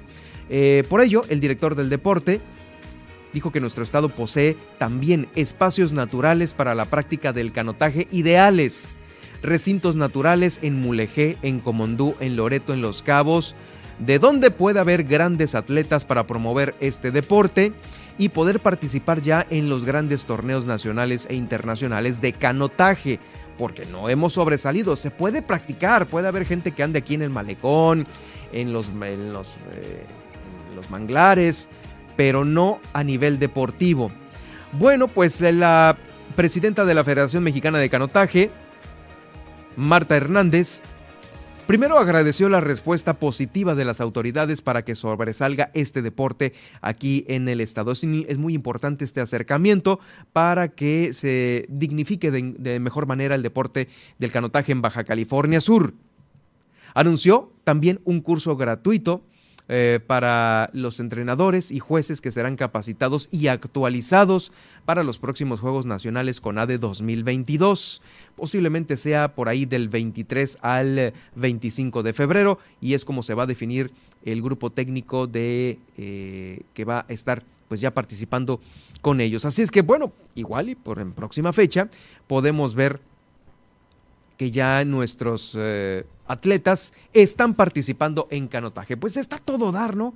Con el, la alberca que tenemos aquí enfrente, eh, eh, nuestro mar, el mar de Cortés es mucho más tranquilo por estar de este lado, no en el Pacífico, y me parece que ese puede ser un muy buen acierto. Vamos ahora a hacer este recorrido por los municipios de Baja California Sur. Con el objetivo de trabajar en coordinación para realizar mejores obras, el alcalde de Los Cabos sostuvo una reunión con integrantes del Comité Técnico del Fideicomiso de Obras de Infraestructura Social de Los Cabos, el FOIS. Se dio a conocer un listado de obras proyectadas para el 2022 y cabe destacar que algunas coinciden con lo que ya contempla el Plan Municipal de Desarrollo 2021-2024 de Los Cabos. El presidente municipal Oscar Lex indicó que a través del Instituto Municipal de Planeación de los Cabos, el IMPLAN, eh, van a realizar la presentación de estas obras de la mano con el fideicomiso para que no haya duplicidad. Ahí, por parte del FOIS, del fideicomiso, Hilda Arras Rueda reconoció la apertura del presidente municipal para este plan de trabajo 2022-2023 y dijo que ya se cuenta con algunos proyectos autorizados con un monto de 90 millones de pesos, eh, principalmente para trabajos de pavimentación. El eh, proyecto del Parque Integral Constituyentes, esto allá en Los Cabos, el de el arroyo Salto Seco, ubicado en Cabo San Lucas, representan una importante oportunidad de reordenar la movilidad y los espacios públicos. Para ello existen ya también eh, pláticas con Conagua que tiene que ver mucho con estas obras. Vamos a escuchar a continuación al alcalde de Los Cabos, Oscar Lex. Nos hacen la presentación de las obras que tienen proyectadas para este 2022, muy interesante por cierto, porque algunas de las obras coinciden con lo que traemos en el Plan Municipal de Desarrollo y eso nos va a permitir trabajar juntos, eficientar los recursos y ver la manera de empatar y hacer más obras con, con menos recursos. Sobre todo eh, para que se le dé transparencia y se haga rendir los recursos y más que nada, y bien lo comentan ellos, el gobierno municipal a través del Implan pues hace el planteamiento de las obras que se vayan a hacer y en ese sentido pues trabajar juntos de la mano y cómo empatar, cómo nosotros también contribuir para que con menos hacer más. Tenemos que arreglarlo, lo que nos está fallando en la movilidad, más allá de otras situaciones, pues sí tenemos que trabajar. No viene aquí, se lo comentaba yo, el paso de nivel que tenemos que hacer en Costco. Y ahí tenemos que echarle un montón todo porque lo tenemos que resolver este año, aunado a las obras que ya traen. Pero eso sí es una prioridad. Diario hay accidentes y tenemos que solucionar. Pues sí, hay que echarle montón, como dijo el alcalde Oscar Lex. Eh, también eh, fíjese que está ofreciendo el Ayuntamiento de Los Cabos ahora, pues ya se viene el tema de Semana Santa, las eh, vacaciones de nueva cuenta, el, este periodo importante, pues ya están limpiando playas eh, que tienen una calidad importante para el destino. Esto lo está haciendo en coordinación con la Zona Federal Marítimo Terrestre y es de manera permanente esta limpieza, pero ya han iniciado. Van a estar desde la ribera hasta Buenavista haciendo esta limpia no se quiere descuidar ningún kilómetro de estos 192 litorales con que cuenta el municipio. Ahí Jorge Alonso Mesa, quien es el, coordinador municipal de Sofemat, señaló que eh, se tiene que mantener en óptimas condiciones este tipo de espacios, las playas como la Gaviota, la Ribera, eh, ambas con certificación Blue Flag, eh, que han logrado, pese a un trabajo constante de limpieza diariamente, diariamente se trata de mantenerla sin residuos, sin basura. Estas estrategias son para promover, eh, obviamente, que el turismo se haya eh, se vea favorecido. Escuchamos a Jorge Alonso Mesa Núñez, coordinador de Sofemat en Los Cabos. La verdad, nosotros hemos enfocado muchísimo también en la zona norte. Sí, es cierto que la mayor referencia las tenemos en las playas de San Lucas y San José, pero no nos vamos a olvidar jamás de las eh, así es necesario desde que sale el sol hasta que se pone, están trabajando. Y la verdad es que nosotros al pedido de, redoblar los esfuerzos lo han hecho imperativamente. Nosotros estamos muy agradecidos con, nuestros amigos del norte y vamos a seguir trabajando así, que es la única manera de sacar adelante el trabajo. Esta dependencia de su papá no solamente son, son como coordinador como lo directivo que hay debajo, ¿no? Aquí somos todos un, un equipo y vamos todos en un mismo pues ahí está esta, esta limpieza de esta limpieza importante de playas. Bueno, y para más información vamos en este momento a hacer un enlace con Guillermina de la Toba, nuestra corresponsal allá en el municipio de Los Cabos, quien nos tiene información importante, importante eh, ya con el reporte de Guillermina sobre pues no hay condiciones para que los alumnos regresen a clases de manera presencial. ¿Esto quién lo está diciendo, Guillermina? Gracias por eh, tu reporte. Muy buenas tardes. ¿Qué tal, Germán? Muy buenas tardes. Efectivamente, eh, pues esta declaración con respecto a que las escuelas no están en condiciones para que los alumnos pudieran regresar del todo a las clases presenciales, lo comentó la presidenta regional de la Asociación de Padres de Familia, quien dijo que, bueno, pues se tendrá que trabajar porque pues los padres están preocupados. Sabemos que aún están muy altos los contagios de COVID. Escuchemos. Bueno, yo creo que se debe ser prudente porque te digo que no, no debería de haber un regreso por lo menos total. Yo creo que si pudiera haber uno eh, presencial un híbrido, como lo había comentado, por eh, porque es necesario ya empezar a regresar. Si bien dicen que la, la, la pandemia va a cambiar, o, más bien este virus va a dejar de ser eh, epidémico para ser endémico, va a estar entre nosotros. Según los epidemiólogos, dicen que esta es la última ola, esperemos que así sea. Entonces hay que irnos adecuando, pero no hay condiciones para regresar todos ya de un calón a las escuelas. No creo que sea prudente, es peligroso, no hay condiciones, te digo, de infraestructura para poderlos regresar a todos ya en este para este plan que tienen ellos de regresarlos este creo que es para el día 7 el día, la próxima semana pues el día 7 y este y no creo que sea idóneo ahorita. La asociación de padres de familia no cree que, que hay, existan las condiciones para el regreso a clases. No las hay todavía Y en más información, bueno, pues ya les habíamos venido comentando con respecto pues al incremento de algunos productos de la canasta básica y veíamos el tremendo aumento en el precio del limón, del jitomate, la cebolla y demás. Y bueno, pues sabemos también que en estos al inicio del año se da también el aumento pues del gas, del kilo de tortilla y en ese sentido eh, entrevistamos a algunos empresarios en este rubro y bueno, pues nos comentaron que hasta el momento pues no se tiene contemplado un eh, incremento en este producto. Escuchemos. Bueno, no sé de dónde salió verdaderamente esa, esa versión. En realidad nosotros continuamos el mismo precio de enero, ¿verdad? Eh, no tenemos ahorita, pues salvo los eh, incrementos incesantes de gas, eh, pero no así como para decir tenemos que subirle 50 centavos, un, un peso al kilo.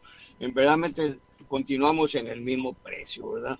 En caso ya de, dispararse algo ya muy superior a los costos que tenemos, 10, 15% eh, en este año, entonces sí ya tendríamos que analizar el, otro aumento de precio, pero por lo pronto sigue igual que el precio de, diciembre. Yo creo que no, no debemos de dar alarma, ¿verdad? Eh, justificada. E, esa es la, eh, de, la posición de Productos Perla. Y en más información, bueno, pues en Los Cabos, la Dirección de Protección Civil continúa reforzando estos operativos que se vienen eh, pues implementando sobre todo en los restaurantes, en los bares y centros nocturnos, sobre todo en Cabo San Lucas, donde vemos o hemos comentado el tema del aforo. En ese sentido, pues se sigue haciendo el llamado puntual a los propietarios de estos negocios para que respeten eh, principalmente el tema del aforo. Escuchemos. Hemos acercado principalmente a las tiendas de autoservicio, a los centros comerciales. Eh, hemos detectado este, aglomeración de personas, este, hemos detectado que no está la sana distancia. Eh, nosotros estamos recomendando eh, aspectos importantes, como lo ha manejado el, protocolo sanitario, en lo que viene siendo a la par, como decía la directora, el, eh, todo lo preventivo, todo el operativo preventivo de perifoneo en las diferentes zonas del municipio y principalmente ir a las tiendas de autoservicio donde hay bastante aglomeración. La idea es indicarles eh, lo que viene siendo todo el protocolo, desde el uso de cubrebocas de manera permanente, el uso de gel antibacterial, el lavado frecuente de manos, la sana distancia, ¿no? Nosotros nos sumamos a, a que la población este pueda este, pues, hacer caso a las indicaciones de la autoridad. Nosotros podemos dar un sinfín de indicaciones, recomendaciones, acciones de prevención, pero en este caso la población es la que debe de sumarse a esto y poder lograr el bajar el alto índice de contagio que hemos tenido en el último mes aquí en nuestro municipio. Pues es la información, Germán, aquí en el municipio de Los Cabos. Gracias, Guille, por tu reporte. Vamos a estar atentos el día de mañana, jueves. Pues eh, subió la canasta, pero no subió la tortilla, ¿no? Así es, Germán, que obviamente es uno de los pendientes que también pues se da a inicio eh, de este año, pues de los del año precisamente en relación pues a que es un producto básico. Muy básico, sí. Gracias por tu reporte, nos escuchamos mañana. Nos escuchamos mañana con más información. Excelente tarde para todos. Es Guillermina de la Toba, nuestra corresponsal en el municipio de Los Cabos. Y de Los Cabos eh, nos pasamos aquí a la capital del estado porque están presentando las direcciones municipales del Ayuntamiento de La Paz un informe de actividades ante el Cabildo. Están haciendo este ejercicio de transparencia, es como lo están eh, pues bautizando, para que todas desfilen ante el Cabildo y presenten un informe de actividades. Eh, se contó ahí eh, con la presencia de los regidores, de las y los regidores, quienes han recibido el informe de las acciones que han realizado eh, hasta el momento las más importantes áreas de la administración municipal. La presentación de estos informes, de estas actividades, va a continuar durante el resto de esta semana y de la otra con las otras direcciones generales para que los integrantes del Cabildo conozcan las acciones que se han llevado a cabo y también haya algunas sugerencias, vean las áreas de oportunidad. Es ahora como se le llama ahora los errores, ¿no? Eh, se vean las áreas de oportunidad que se tienen allí en el Ayuntamiento de La Paz, en las diferentes áreas. Presentaciones de informe de actividades generales de las áreas de servicios públicos y gestión integral de la ciudad con Cabildo. Se hizo la invitación a todas las regidoras y regidores hace una semana eh, para que pudieran estar presentes y presenciar cuáles son las actividades que se han realizado en cada una de las direcciones, eh, trámites, cómo se ha avanzado, cuáles son las áreas de oportunidad. Eh, sobre todo este es un ejercicio de transparencia, ¿no? Sabemos que en su gran mayoría, este, todas las direcciones han hecho este, un gran trabajo, han hecho este, bastantes acciones y es importante mantener al Cabildo este informado. Es la alcaldesa de La Paz, Milena Quiroga. También eh, déjeme comentarle que se está teniendo un pues, pequeño aumentito en el parque vehicular de los camiones recolectores de basura. Hay tres nuevos, entonces pues están muy contentos ahí en servicios públicos municipales. Seguramente más contentos estarán los ciudadanos que van a recibir ya este beneficio de que pues eh, pase a tiempo o en el día que se les promete la basura. Esta fue una inversión aproximada de 7.5 millones de pesos las que ha hecho el Ayuntamiento de La Paz y con ello se va, eh, como les digo, con estos tres nuevos camiones a fortalecer la recolección de basura. Y el día de hoy aquí está el resultado. Y el día de mañana se va a ver y se va a reflejar en las calles, en la salud y en el bienestar de todas y todos los paseños. Estos camiones, fuimos muy respetuosos en hacer este redireccionamiento sin imponer. Escuchamos a los trabajadores,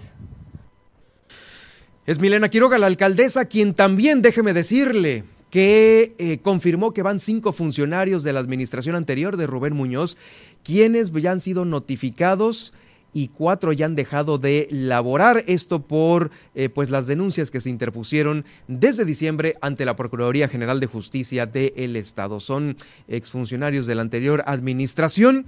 Se ha procedido ya con las denuncias fuera de la Contraloría. Van cinco al día de hoy. Ya actuamos con cuatro de ellos. Ya no están laborando y uno de ellos se le acaba de informar esta, este hecho, este hecho de la denuncia interpuesta ya por su administración.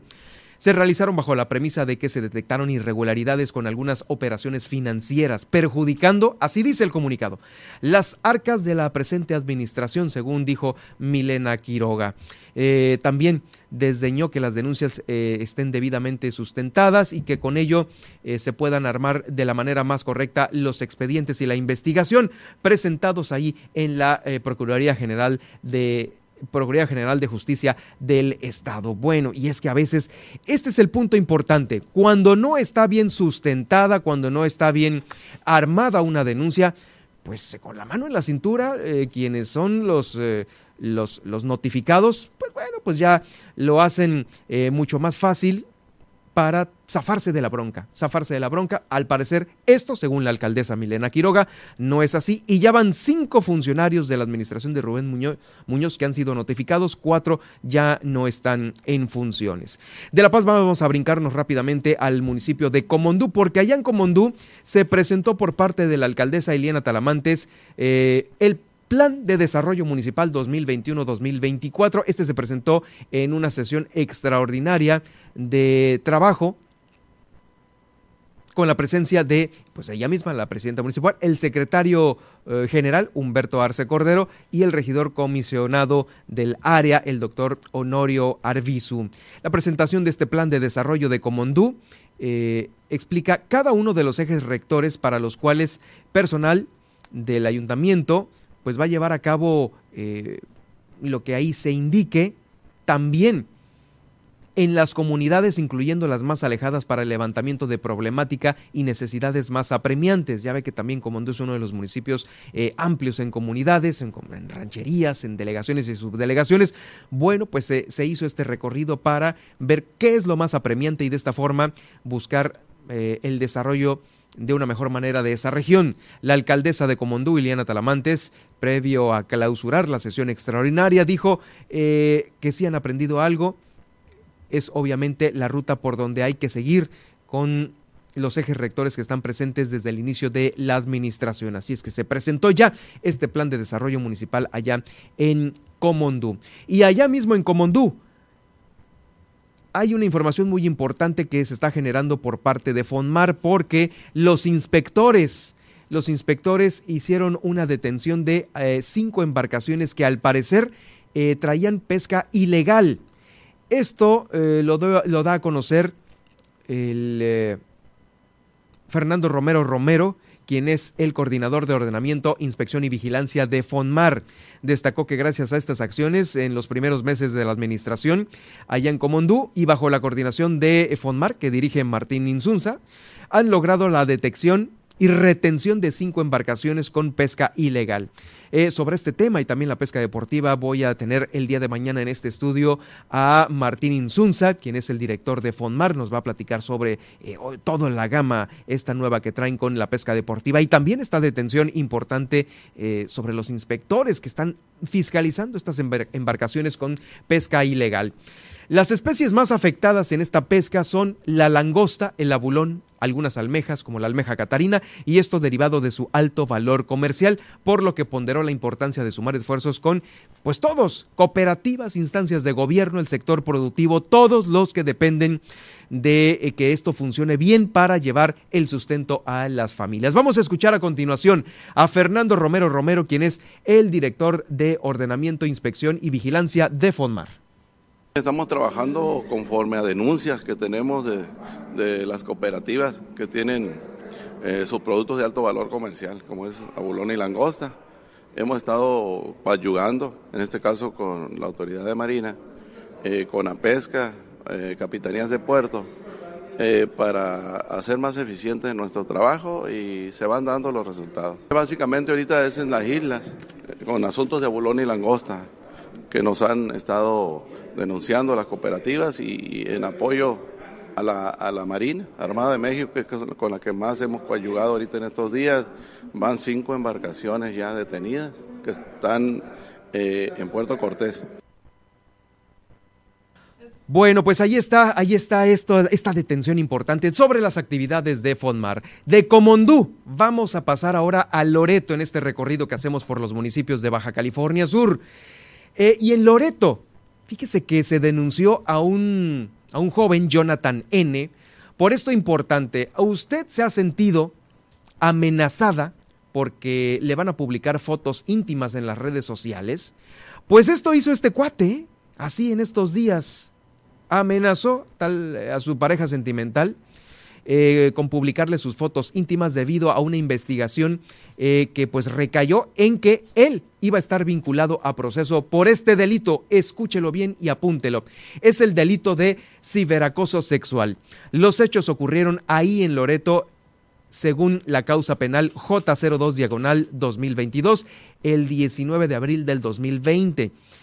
Y, se lo dijo con, la, con esta fecha porque eh, seguramente ay, pues fue hace dos años, casi casi, ¿no? No, los expedientes corren, las denuncias corren y ahora eh, el imputado amenazó a la víctima con compartir sus imágenes con contenido sexual. Luego de estas investigaciones, este cuate ya fue vinculado a proceso y como medida cautelar le prohibieron acercarse a la víctima y a ciertos lugares. Además informó que tiene un mes para realizar las averiguaciones complementarias de su caso y pues bueno, exponer, exponer su defensa. El 5 de diciembre del 2021 también se dio a conocer un caso donde también un hombre de, de nombre, Juan Francisco N., fue sentenciado a cuatro años de cárcel ¿eh? por la misma, por el mismo delito, ciberacoso sexual, estar eh, amenazando a sus parejas eh, pueden ser sentimentales o sexuales, de publicar estas cosas en las redes sociales, pueden ir a dar al bote hasta con cuatro años de cárcel. Y aparte, bueno, el pago de los 12 mil pesos como quiera, ¿no? Ahí pidiendo prestado se llega a eso, pero cárcel de cuatro años por eh, esta situación de andar publicando las eh, eh, fotografías íntimas que pues a veces se, se generan y con estas también se genera una amenaza que no debe de no debe de trascender al delito de ciberacoso sexual. Esto sucedió allá en Loreto y bueno, más que nada con esto estamos eh, cerrando este recorrido que hacemos por los municipios de Baja California Sur. Después del corte, después del corte le tengo lo siguiente.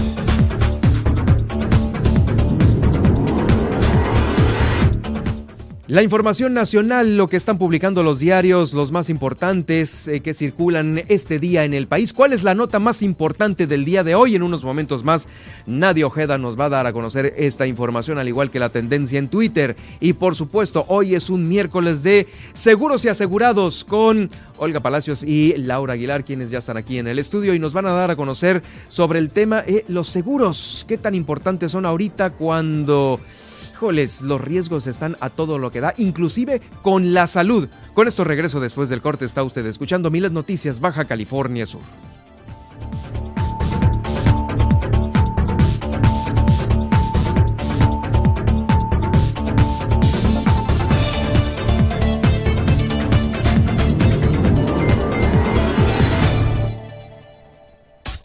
Estas son las noticias de Baja California Sur en Milet Noticias. En un momento regresamos. Estás escuchando Milet Noticias Baja California Sur. Desde La Paz por el 95.1 FM y Los Cabos por el 91.5 FM.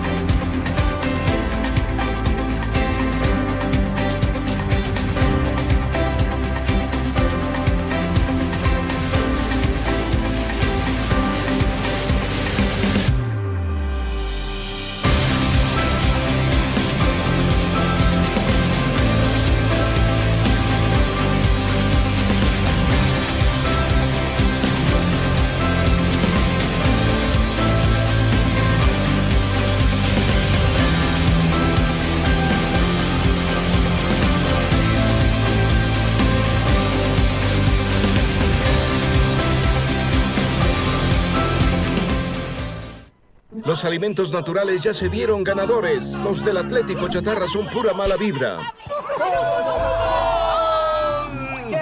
Este partido se pone chatarra. Intentan doblar a los del Club del Antojo a fuerza de ingredientes malignos. Los alimentos saludables son nuestros héroes salvadores. Recuerda revisar el etiquetado, haz ejercicio todos los días y disfruta de gran salud. Come como nosotras y ponte saludable. Pura vitamina. Haz que tu denuncia se escuche a través de Milet Noticias Baja California Sur. Desde ahora ponemos a tu disposición el 612-205-7777 para que denuncies y nos des tu opinión sobre los hechos que ocurren en tu ciudad. Escríbenos a través de WhatsApp al 612-205-7777 y haz que tu opinión se escuche a través de Milet Noticias Baja California Sur.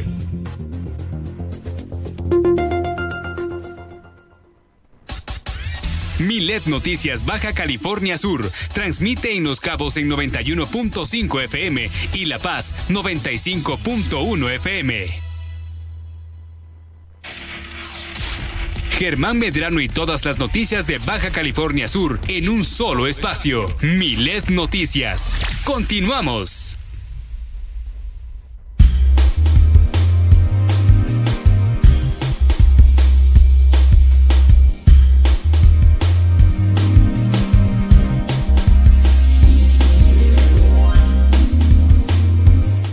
Les recuerdo nuestro número en cabina 612-205-7777 para que lo guarde ahí en su celular y nos mande un WhatsApp con los comentarios que usted quiera eh, pues dar a conocer a todo el público del 95.1 de FM aquí en la capital del estado y también simultáneamente en esta transmisión en Los Cabos para quienes nos escuchan en Cabo San Lucas y en San José del Cabo. Estamos en el 91.5 de FM. Los saluda Germán Medrano desde la capital del estado. Bueno, hoy es un miércoles 2 de febrero y hablamos al principio de la Candelaria y bueno, la información nacional que está dando vueltas en el país con Nadia Ojeda. Tenemos eh, titulares importantes que están manejando los diarios de circulación nacional, Nadia. Así es, nos vamos rápidamente con el Universal, que nos dice que la Fiscalía de la Ciudad de México presentó dos nuevas solicitudes de extradición contra Andrés Roemer. Con esto, el diplomático ya suma cinco solicitudes de extradición y fue acusado en el 2021, para que nos pongamos en contexto, por acoso y violación Actualmente él se encuentra exiliado en Israel y justamente la revista Time comparó el caso de Andrés Roemer con el polémico y poderoso ex productor Harvey Weinstein. Y ahora nos vamos con el Reforma y Reporte Índigo. Ambos nos confirman que Santander tiene interés en Banamex y con esto pues ya se suma a la cola a un lado de Imbursa, Banco Azteca y Banorte. Ahora nos vamos con el Excelsior que nos dice, ¿quieres dormir en la hacienda de Vicente Fox en Guanajuato? Pues ya la podemos rentar a través de Airbnb. ¿Con todo y, churro de marihuana? Probablemente, porque si te quedas más de tres noches, puede que se nos. Ah, puede ser. Ah, sí. ¡Uy, hombre, no! ¡Híjole! Puta. y por último, el Heraldo eh, nos dice, AMLO critica pregunta de revocación está muy complicada. Sugiere, nos sugiere a la ciudadanía que nos busquemos un traductor porque pues está muy complicada la pregunta, así que pues para que no nos vayamos a equivocar al momento de ir a votar, pues eh, para informarnos bien y saber bien qué onda, porque pues esto debería ser un proceso sencillo y debería ser simplemente sí o no. es una bueno, en fin, es una vacilada, ¿no? Y por último, nos vamos con las internacionales. Como les comentamos en la mañana, el país nos dice: Estados Unidos y la OTAN ofrecieron a Putin acuerdos de desarme, esto para ya pues tener las cosas un poco en paz, a lo que también el New York Times en español nos regala uh, cinco puntos claves para explicarnos cómo está la crisis en Ucrania. Eh, no las voy a platicar ah, ahorita, ¿no? por si quieren checarlo, pero al parecer, pues, este Vladimir Putin ya rompió el silencio, el silencio ante esto. La tensión ya se está enfriando un poco, pero pues aún es posible el conflicto. Sí, esto se está siguiendo muy de cerca por todos los medios internacionales, el tema de, esta zona en específico, el tema de pues, por qué la quieren controlar, es un área específica tanto en energéticos como también el tema de los aliados, híjoles, es todo un tema, pero pues bueno, sí, eh, esperemos que lleguen a buenos términos todas estas, eh, todos estos temas. Pero también eh, tenemos tendencia en Twitter. ¿O te faltaron algunos diarios? No, ya estamos con los diarios. Tenemos una tendencia en Twitter para relajarnos tantito y reírnos un momento. Pues mira, resulta que la diputada del PAN, Cecilia Patrón, tuvo un resbalón ahí en tribuna al querer criticar al hijo del presidente por sus lujos y la mansión en Houston y demás. Y en vez de decir el nombre del hijo del presidente, eh, se equivocó y dio el nombre del poeta Ramón López Velarde a 100 años de su deceso. Por eso mismo la tendencia era, fue el nombre del poeta, a lo que pues el hijo del presidente se burló al respecto y en su perfil. No, pues le dieron, le pusieron carnita, ¿no? Para cañón. Sí, en su perfil José Ramón este, pone José Ramón López Velarde, así como en pregunta. Dice, nací en Tabasco hace 40 años y 23 años ininterrumpidos viví en la Ciudad de México. Carolyn, mi amor, padrastro de Natalia y papá de Salomón Andrés Manuel. O sea, como de que o sea, soy yo ese, ¿no? Soy yo este, ¿no? No me vayan a confundir. Y pues esa fue la tendencia del día de hoy. Ay, híjoles. Bueno, pues son las tendencias también que reflejamos como país nosotros. En fin, bueno, pues eh, a ver si mañana jueves tendremos otra tendencia más eh, agradable, ¿no? Sí, más agradable. Seguramente. para aligerar tantito. Por lo pronto, pues aquí, aquí, aquí el reporte. Gracias, Nadia.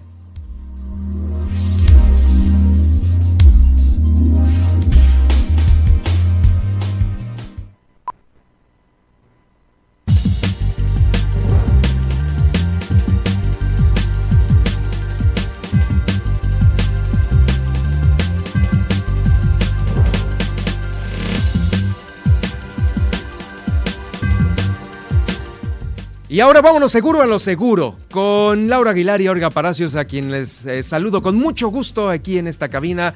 Eh, Olga, pues bueno, eh, híjoles, ¿Alguna vez sí compartimos micrófono alguna vez? Sí, yo creo que sí, ¿verdad? Sí, fue hace muchos años, pero sí. Uy, para, mira, como esta estación es chaborruca, algunos que a lo mejor nos sintonizan eh, reconocen la voz de Olga Palacios. Ella estaba en la extinta Radio Cultural, eh, pues esta institución que era más cultural que lo que es ahorita, ¿no? pero eh, pues ahí la escuchaban en cabina, ahí estábamos trabajando juntos y ahora de nueva cuenta compartiendo micrófonos. Olga, bienvenida. seguimos aquí en los micrófonos de esta parte. Muchas gracias Germán, agradecemos este espacio y bueno, ahora estamos del otro lado para hablar de un tema muy interesante que existen muchos mitos, muchas creencias y el día de hoy pues estamos partiendo para comenzar de lo más básico, informar a las personas de manera correcta. Definitivamente, los seguros. Laura Aguilar, gracias por estar con nosotros, por estar pues ya próximamente eh, en esta serie de eh, orientaciones a la gente. Eh, ¿Por qué es importante un seguro para la gente? Bienvenida. Muchas gracias. gracias, gracias primero que nada. Muchas gracias por la invitación y eh, prácticamente pues es muy importante el contar con un, un seguro de vida porque no sabemos el día de mañana si vamos a estar. Bueno, obviamente, hay muchos seguros, ¿no? Obviamente. Sí, es una rama muy extensa de seguros, eh, seguros de daños, eh, principalmente hablamos de casa hogar o casa habitación, el seguro para gastos médicos mayores, vida, Estudios. Estudios. Para el eh, coche también, ¿no? También, daños, ahí entra lo que es daños también. Eh, prácticamente para dejarles un legado a nuestros hijos el día que nosotros llegamos a faltar. Bueno, que ellos tengan una herencia en vida por parte de nosotros, porque nosotros sabemos prácticamente eh, que estamos trabajando el día a día por ganar dinero y para ellos, pero tampoco sabemos cuándo nos vamos a faltar. Definitivamente. Y bueno, hay muchos mitos por el tema de los seguros, Olga qué tan necesario es, eh, pues le voy a estar metiendo algo que no es intangible, ¿no? Un seguro es intangible y esto pues mucha gente, pues sí, me vas a vender algo que no veo todavía o no voy a ver, ¿no? Sí, e, es un tema bastante complicado, Germán, porque al final nos encontramos, como te decía cuando arrancamos con esto, con creencias, con mitos con ideas equivocadas sobre la manera de cómo funciona un seguro, tanto de vida como de gastos médicos. Eh, y el tema de no hacerlo tangible hace más complicada a veces nuestra labor como asesores, ¿no? Sin embargo, la persona conciencia, cuando le sucede algo, es cuando le da la importancia. El detalle es que muchas personas esperan que les suceda algo cuando ya no son asegurables, ¿no? Cuando choca su coche, llega a la aseguradora diciendo que pues quiere asegurar el carro, pues ya no se puede. Cuando se está enfermo, cuando se tiene una enfermedad terminal, ya no es asegurable y muchas personas no saben esto. El seguro, como dicen, es para tenerlo y no necesitarlo, pero qué mejor que, o sea, tener que necesitarlo y tenerlo, ¿no? Entonces, al final el objetivo de, de los seguros son muchísimos y existen creencias equivocadas sobre cuáles? varios temas. Eh, la primera, que las aseguradoras no pagan. Las aseguradoras sí pagan. ¿Qué tiene que ver mucho? A veces las creencias están relacionadas con la parte de que las aseguradoras buscan rechazar siempre un siniestro a conveniencia suya económica y no. Yo puedo decirte algo. Existen, no existen malas aseguradoras, existen tal vez asesores que no están bien capacitados, personas que son intermediarios y que venden seguros, o personas que no tienen, en este caso, la convicción, ¿sí? De dar el servicio como debe de ser. Pero las aseguradoras sí pagan, Germán. Y el resultado de ello es estos dos años de pandemia, cómo las aseguradoras, Germán, han llegado a pagar 24 mil millones de pesos en casos de gastos médicos de COVID. Imagínate. Ve nada más la magnitud de esto y no se diga en el tema de casos también de pagos por fallecimiento de seguros de vida. Y te voy a decir algo, de esta población en nuestro país, 50 millones de mexicanos, según un estudio que hizo la AMIS, la Asociación Mexicana de Instituciones de Seguros, tiene capacidad en nuestro país para pagar un seguro de gastos médicos, pero no lo hace. Así, con esa capacidad. Sí, o sea, el tema de 50 millones de mexicanos habitantes en nuestro país que podrían pagar un seguro de gastos médicos y no lo hacen, prefieren gastar de su bolsa a la hora de tener el problema y no que lo haga una aseguradora, un intermediario por ellos. Más o menos hablando de dinero por las experiencias que eh, clientes les han eh, pues llegado a ustedes a decir, eh, híjoles, eh, ya llevo gastado tanto. ¿Cuál es más o menos una respuesta de ustedes en el hecho de decir, es que si hubieras pagado el seguro te hubieras ahorrado cuánto? Bueno, aquí prácticamente estamos hablando eh, dependiendo qué enfermedad principalmente y dependiendo también qué padecimiento es el que ya ha tenido. El más común. El más común, eh, cáncer, es el más común. Eh, lamentablemente un cáncer, el dato más reciente que hay, de hace 3, 4 años hacia atrás, es de un caso donde se pagaron casi 30 millones de pesos por un cáncer. Y si hubiese tenido seguro de gastos médicos mayores, hubiese pagado lo que es un coaseguro, un deducible, Que hubiera llegado a cuánto más o menos. tal vez unos 140 mil, 170 mil pesos tal vez por parte del asegurado y obviamente eh, tendría el respaldo médico de llegarle todos los medicamentos a su domicilio y se hubiera ahorrado bastante, ¿no? Eh, Una, no hubiera perdido su patrimonio, no hubiera dejado a su familia sin recursos para enfrentar el, el futuro, porque al final del día uno como familiar pues se dedica a cuidarlo, a sacarlo adelante y deja sus responsabilidades a un lado, sin eh, pensar en sus hijos o en los que dependen de ellos. Entonces te puedes ahorrar una super lana, ¿no?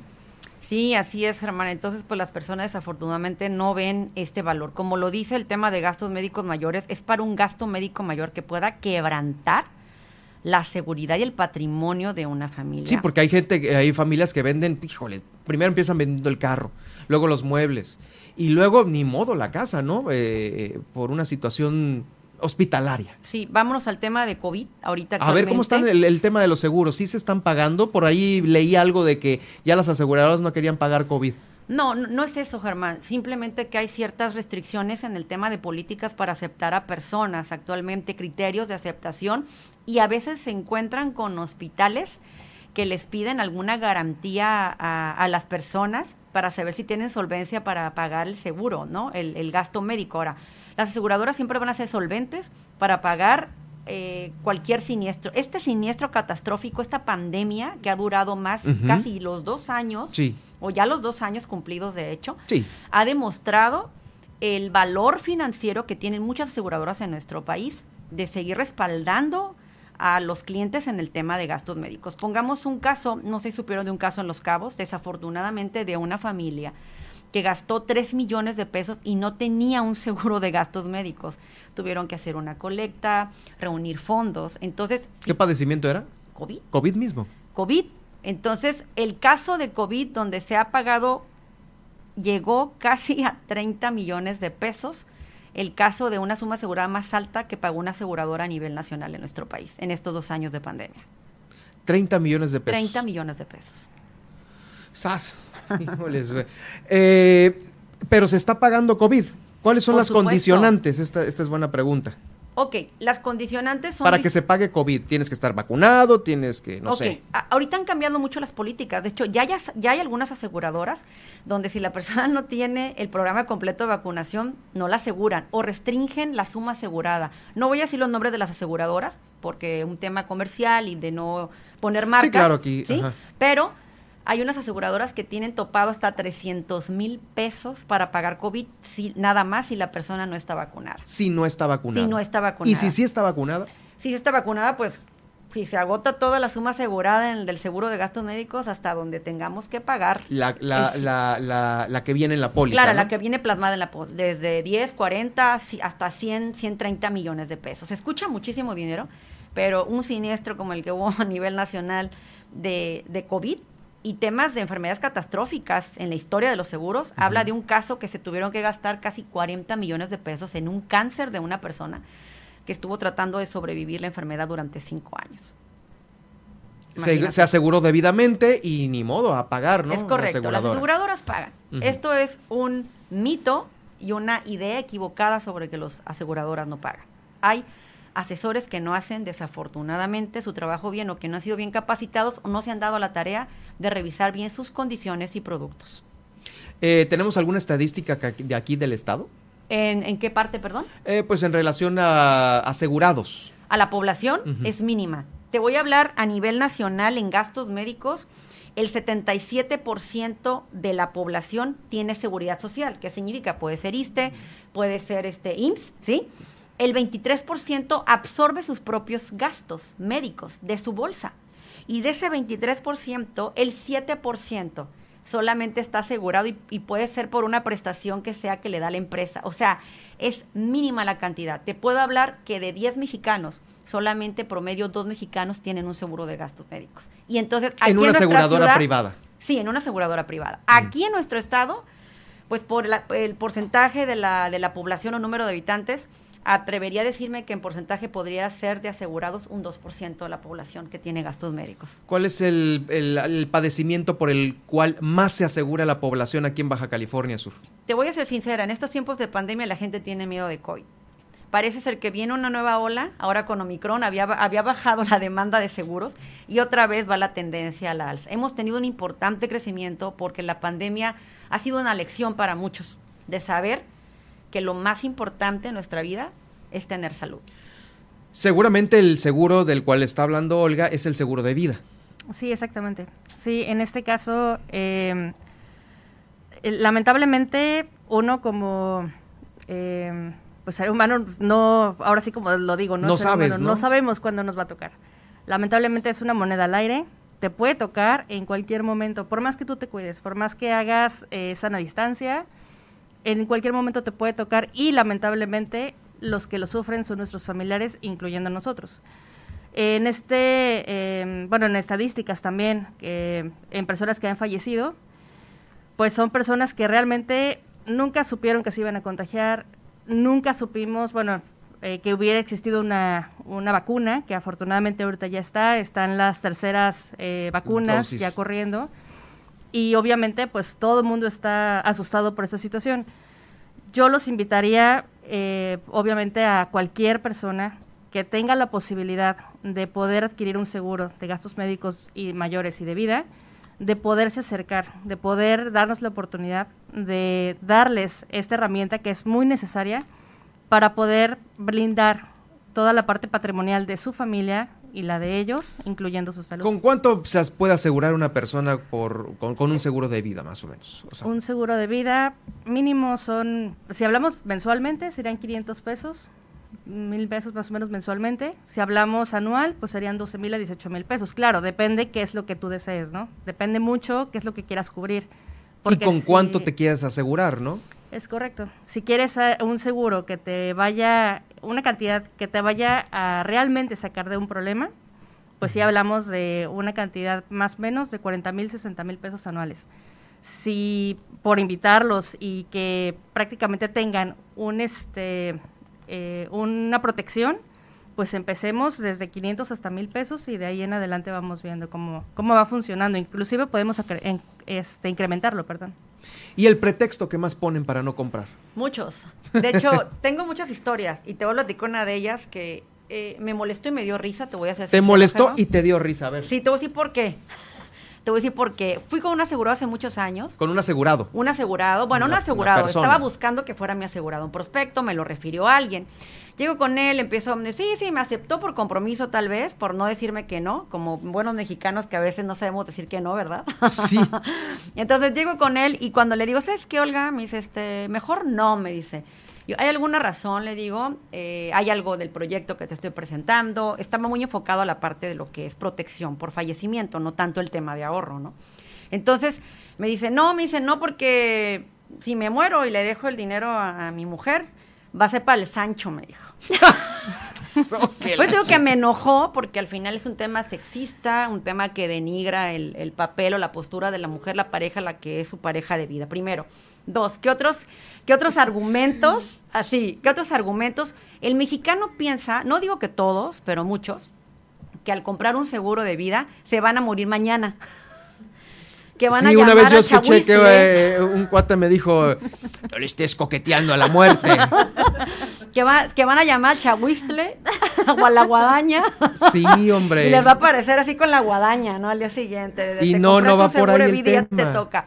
Entonces hay muchas, hay muchas creencias equivocadas. No, se me iría dos horas de programa para contar todas las objeciones y elementos de que evaden la responsabilidad de asumir un tema de protección y tranquilidad para la familia, que eso es lo que da al final tener. Bueno, pero es muy válido decir, ¿sabes qué? Es que no me alcanza, apenas la libro. Sí, también, obviamente. Claro, pero siempre hay algo. Laura habló de un seguro, pero hay seguros básicos de protección que cuestan hasta. O sea, hasta risa me decirte cuánto cuestan al año que un mexicano se lo gasta. Ahora sí que ya sabes, la carnita pues asada. Pues en saldo para el celular. El saldo para el celular. Entonces, hay mercado para todos y si la persona tiene interés en creer lo que es un seguro en estos tiempos, hay para todos una oportunidad siempre. Bueno, pues ahí está. Eh, pues les quiero agradecer, obviamente. Van a estar aquí todos los miércoles platicándonos ya a lo mejor en casos muy específicos de, cómo asegurar algunas cosas. Eh, ya ves que aquí también somos muy un, destino muy chocador en autos, accidentes. este fin de semana pasado dimos la nota aquí el día de ayer, antier, inicios de semana, este mundo de accidentes en el municipio de Los Cabos donde nos escuchan y pues bueno, esto es muy importante para hablar también de toda la otra gama, ¿no? Si no es uno de vida, será uno para el coche, si no será uno para el retiro ahora porque nos están pegando en la torre. Eh, para pues, las nuevas generaciones, el tema del outsourcing, como ya no tienes prestaciones para una antigüedad. No, la nueva ley. La nueva ley, eso, los temas de ley algunos otros financieros también, eh, pues vamos a estar platicando todos los miércoles eh, sobre este tema aquí en Milet Noticias. Eh, gracias Laura, pues vamos a estar muy en contacto con estos temas. Muchas gracias Germán, gracias por habernos recibido. Gracias, Olga Germán. Palacios. Pues contentas y están, vamos a estar aquí para dar información muy interesante a todos y que sepan cuál es la realidad de estar segura lo seguro. Para los casos en específico, ¿algún celular donde localizarte? Eh, mi celular sería el 612-183-1187. Laura Aguilar. ¿El tuyo? Sí, 612-14-949-75 y en redes sociales me encuentran como Olga Palacios. Perfecto, pues ahí está el contacto. Gracias por acompañarnos esta tarde y nosotros ya casi nos estamos despidiendo. Eh, vamos a ir al resumen, al resumen de este miércoles 2 de febrero.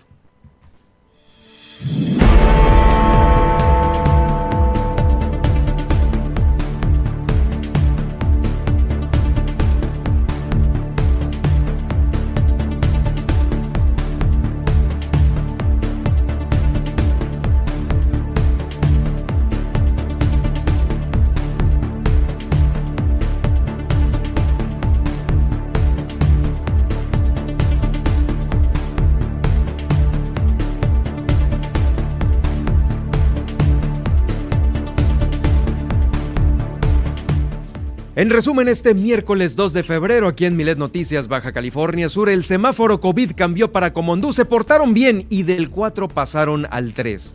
También se están corrigiendo las averías que durante años eh, pues ha tenido el Hospital Salvatierra. Es una inversión de 8.5 millones de pesos. De nueve sucursales que se tenían planeado construir en Baja California Sur, sucursales del Banco Bienestar, solo tres van a operar en Baja California Sur y estas se van a ubicar en el norte del estado. La Universidad Autónoma de Baja California Sur está reconociendo la trayectoria académica del personal jubilado. Apareció la mujer originaria de Baja California Sur y su esposo, quienes no aparecían desde la explosión del volcán allá en Tongo. También en este estudio estuvo Omar Orantes, director de comercio del Ayuntamiento de La Paz, con el tema de los permisos, venta de alcohol, comercios en la vía pública. Este podcast lo va a poder usted escuchar eh, de nueva cuenta en las plataformas que usted ya conoce y maneja muy bien, al igual que también el de los seguros, en Facebook, en Spotify, en iHeartRadio, en TuneIn, en Alexa y en Seno.fm. Ahí va a quedar en unos momentos más estas dos entrevistas en podcast. También en Los Cabos Sofemat realiza la limpieza de playas desde la Ribera hasta Buenavista. En La Paz van cinco funcionarios de la administración de Rubén Muñoz que han sido notificados en este proceso de denuncia. Esto lo confirmó la alcaldesa Milena Quiroga. En Comondú, la alcaldesa Ileana Talamantes presentó el Plan de Desarrollo 2021-2024. Este se aprobó por unanimidad y establece cuatro ejes rectores en su funcionamiento que son política y buen gobierno, la visión social, servicios públicos y desarrollo. Mondú está incrementando FONMAR la inspección y la vigilancia en los litorales, allá en el municipio de Comondú, y con ello se logró la retención y detención de cinco embarcaciones que presuntamente extraían productos de manera ilegal de los litorales de allá de Comondú. También en Loreto, fue puesto a disposición y vinculado a proceso un joven que eh, pues puede ir a la cárcel hasta por cuatro años. ¿Sabe por qué? Por haber sido, por haber eh, hecho amenazas a su pareja sexual o sentimental en publicar fotos íntimas. Hasta cuatro años, imagínese usted.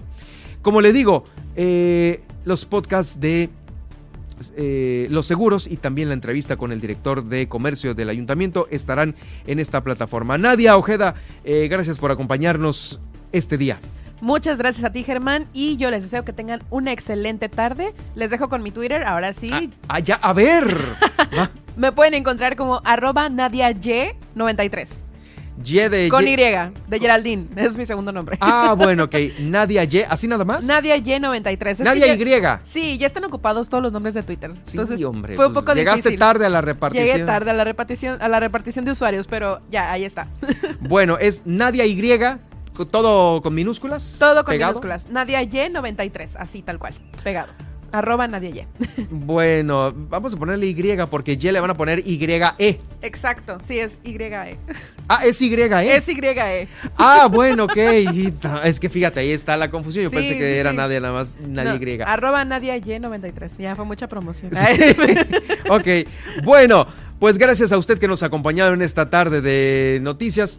Gracias a usted que nos acompañó en este informativo. Eh, recuerde que eh, pues nos escuchamos próximamente aquí en esta frecuencia, el 91.5 de FM en Los Cabos y también en La Paz en el 95.1 de FM. Yo soy Germán Medrano, sígueme en Twitter en arroba Germán Medrano y también en Facebook en Germán Medrano Nacionales.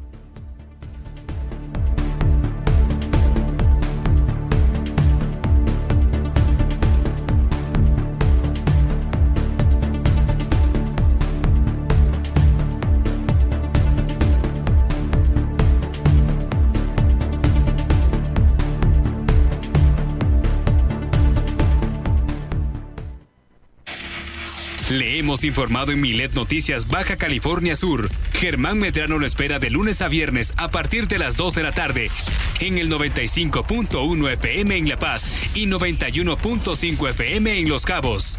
Todas, las noticias, todo el tiempo, con la potencia radial y el respaldo informativo de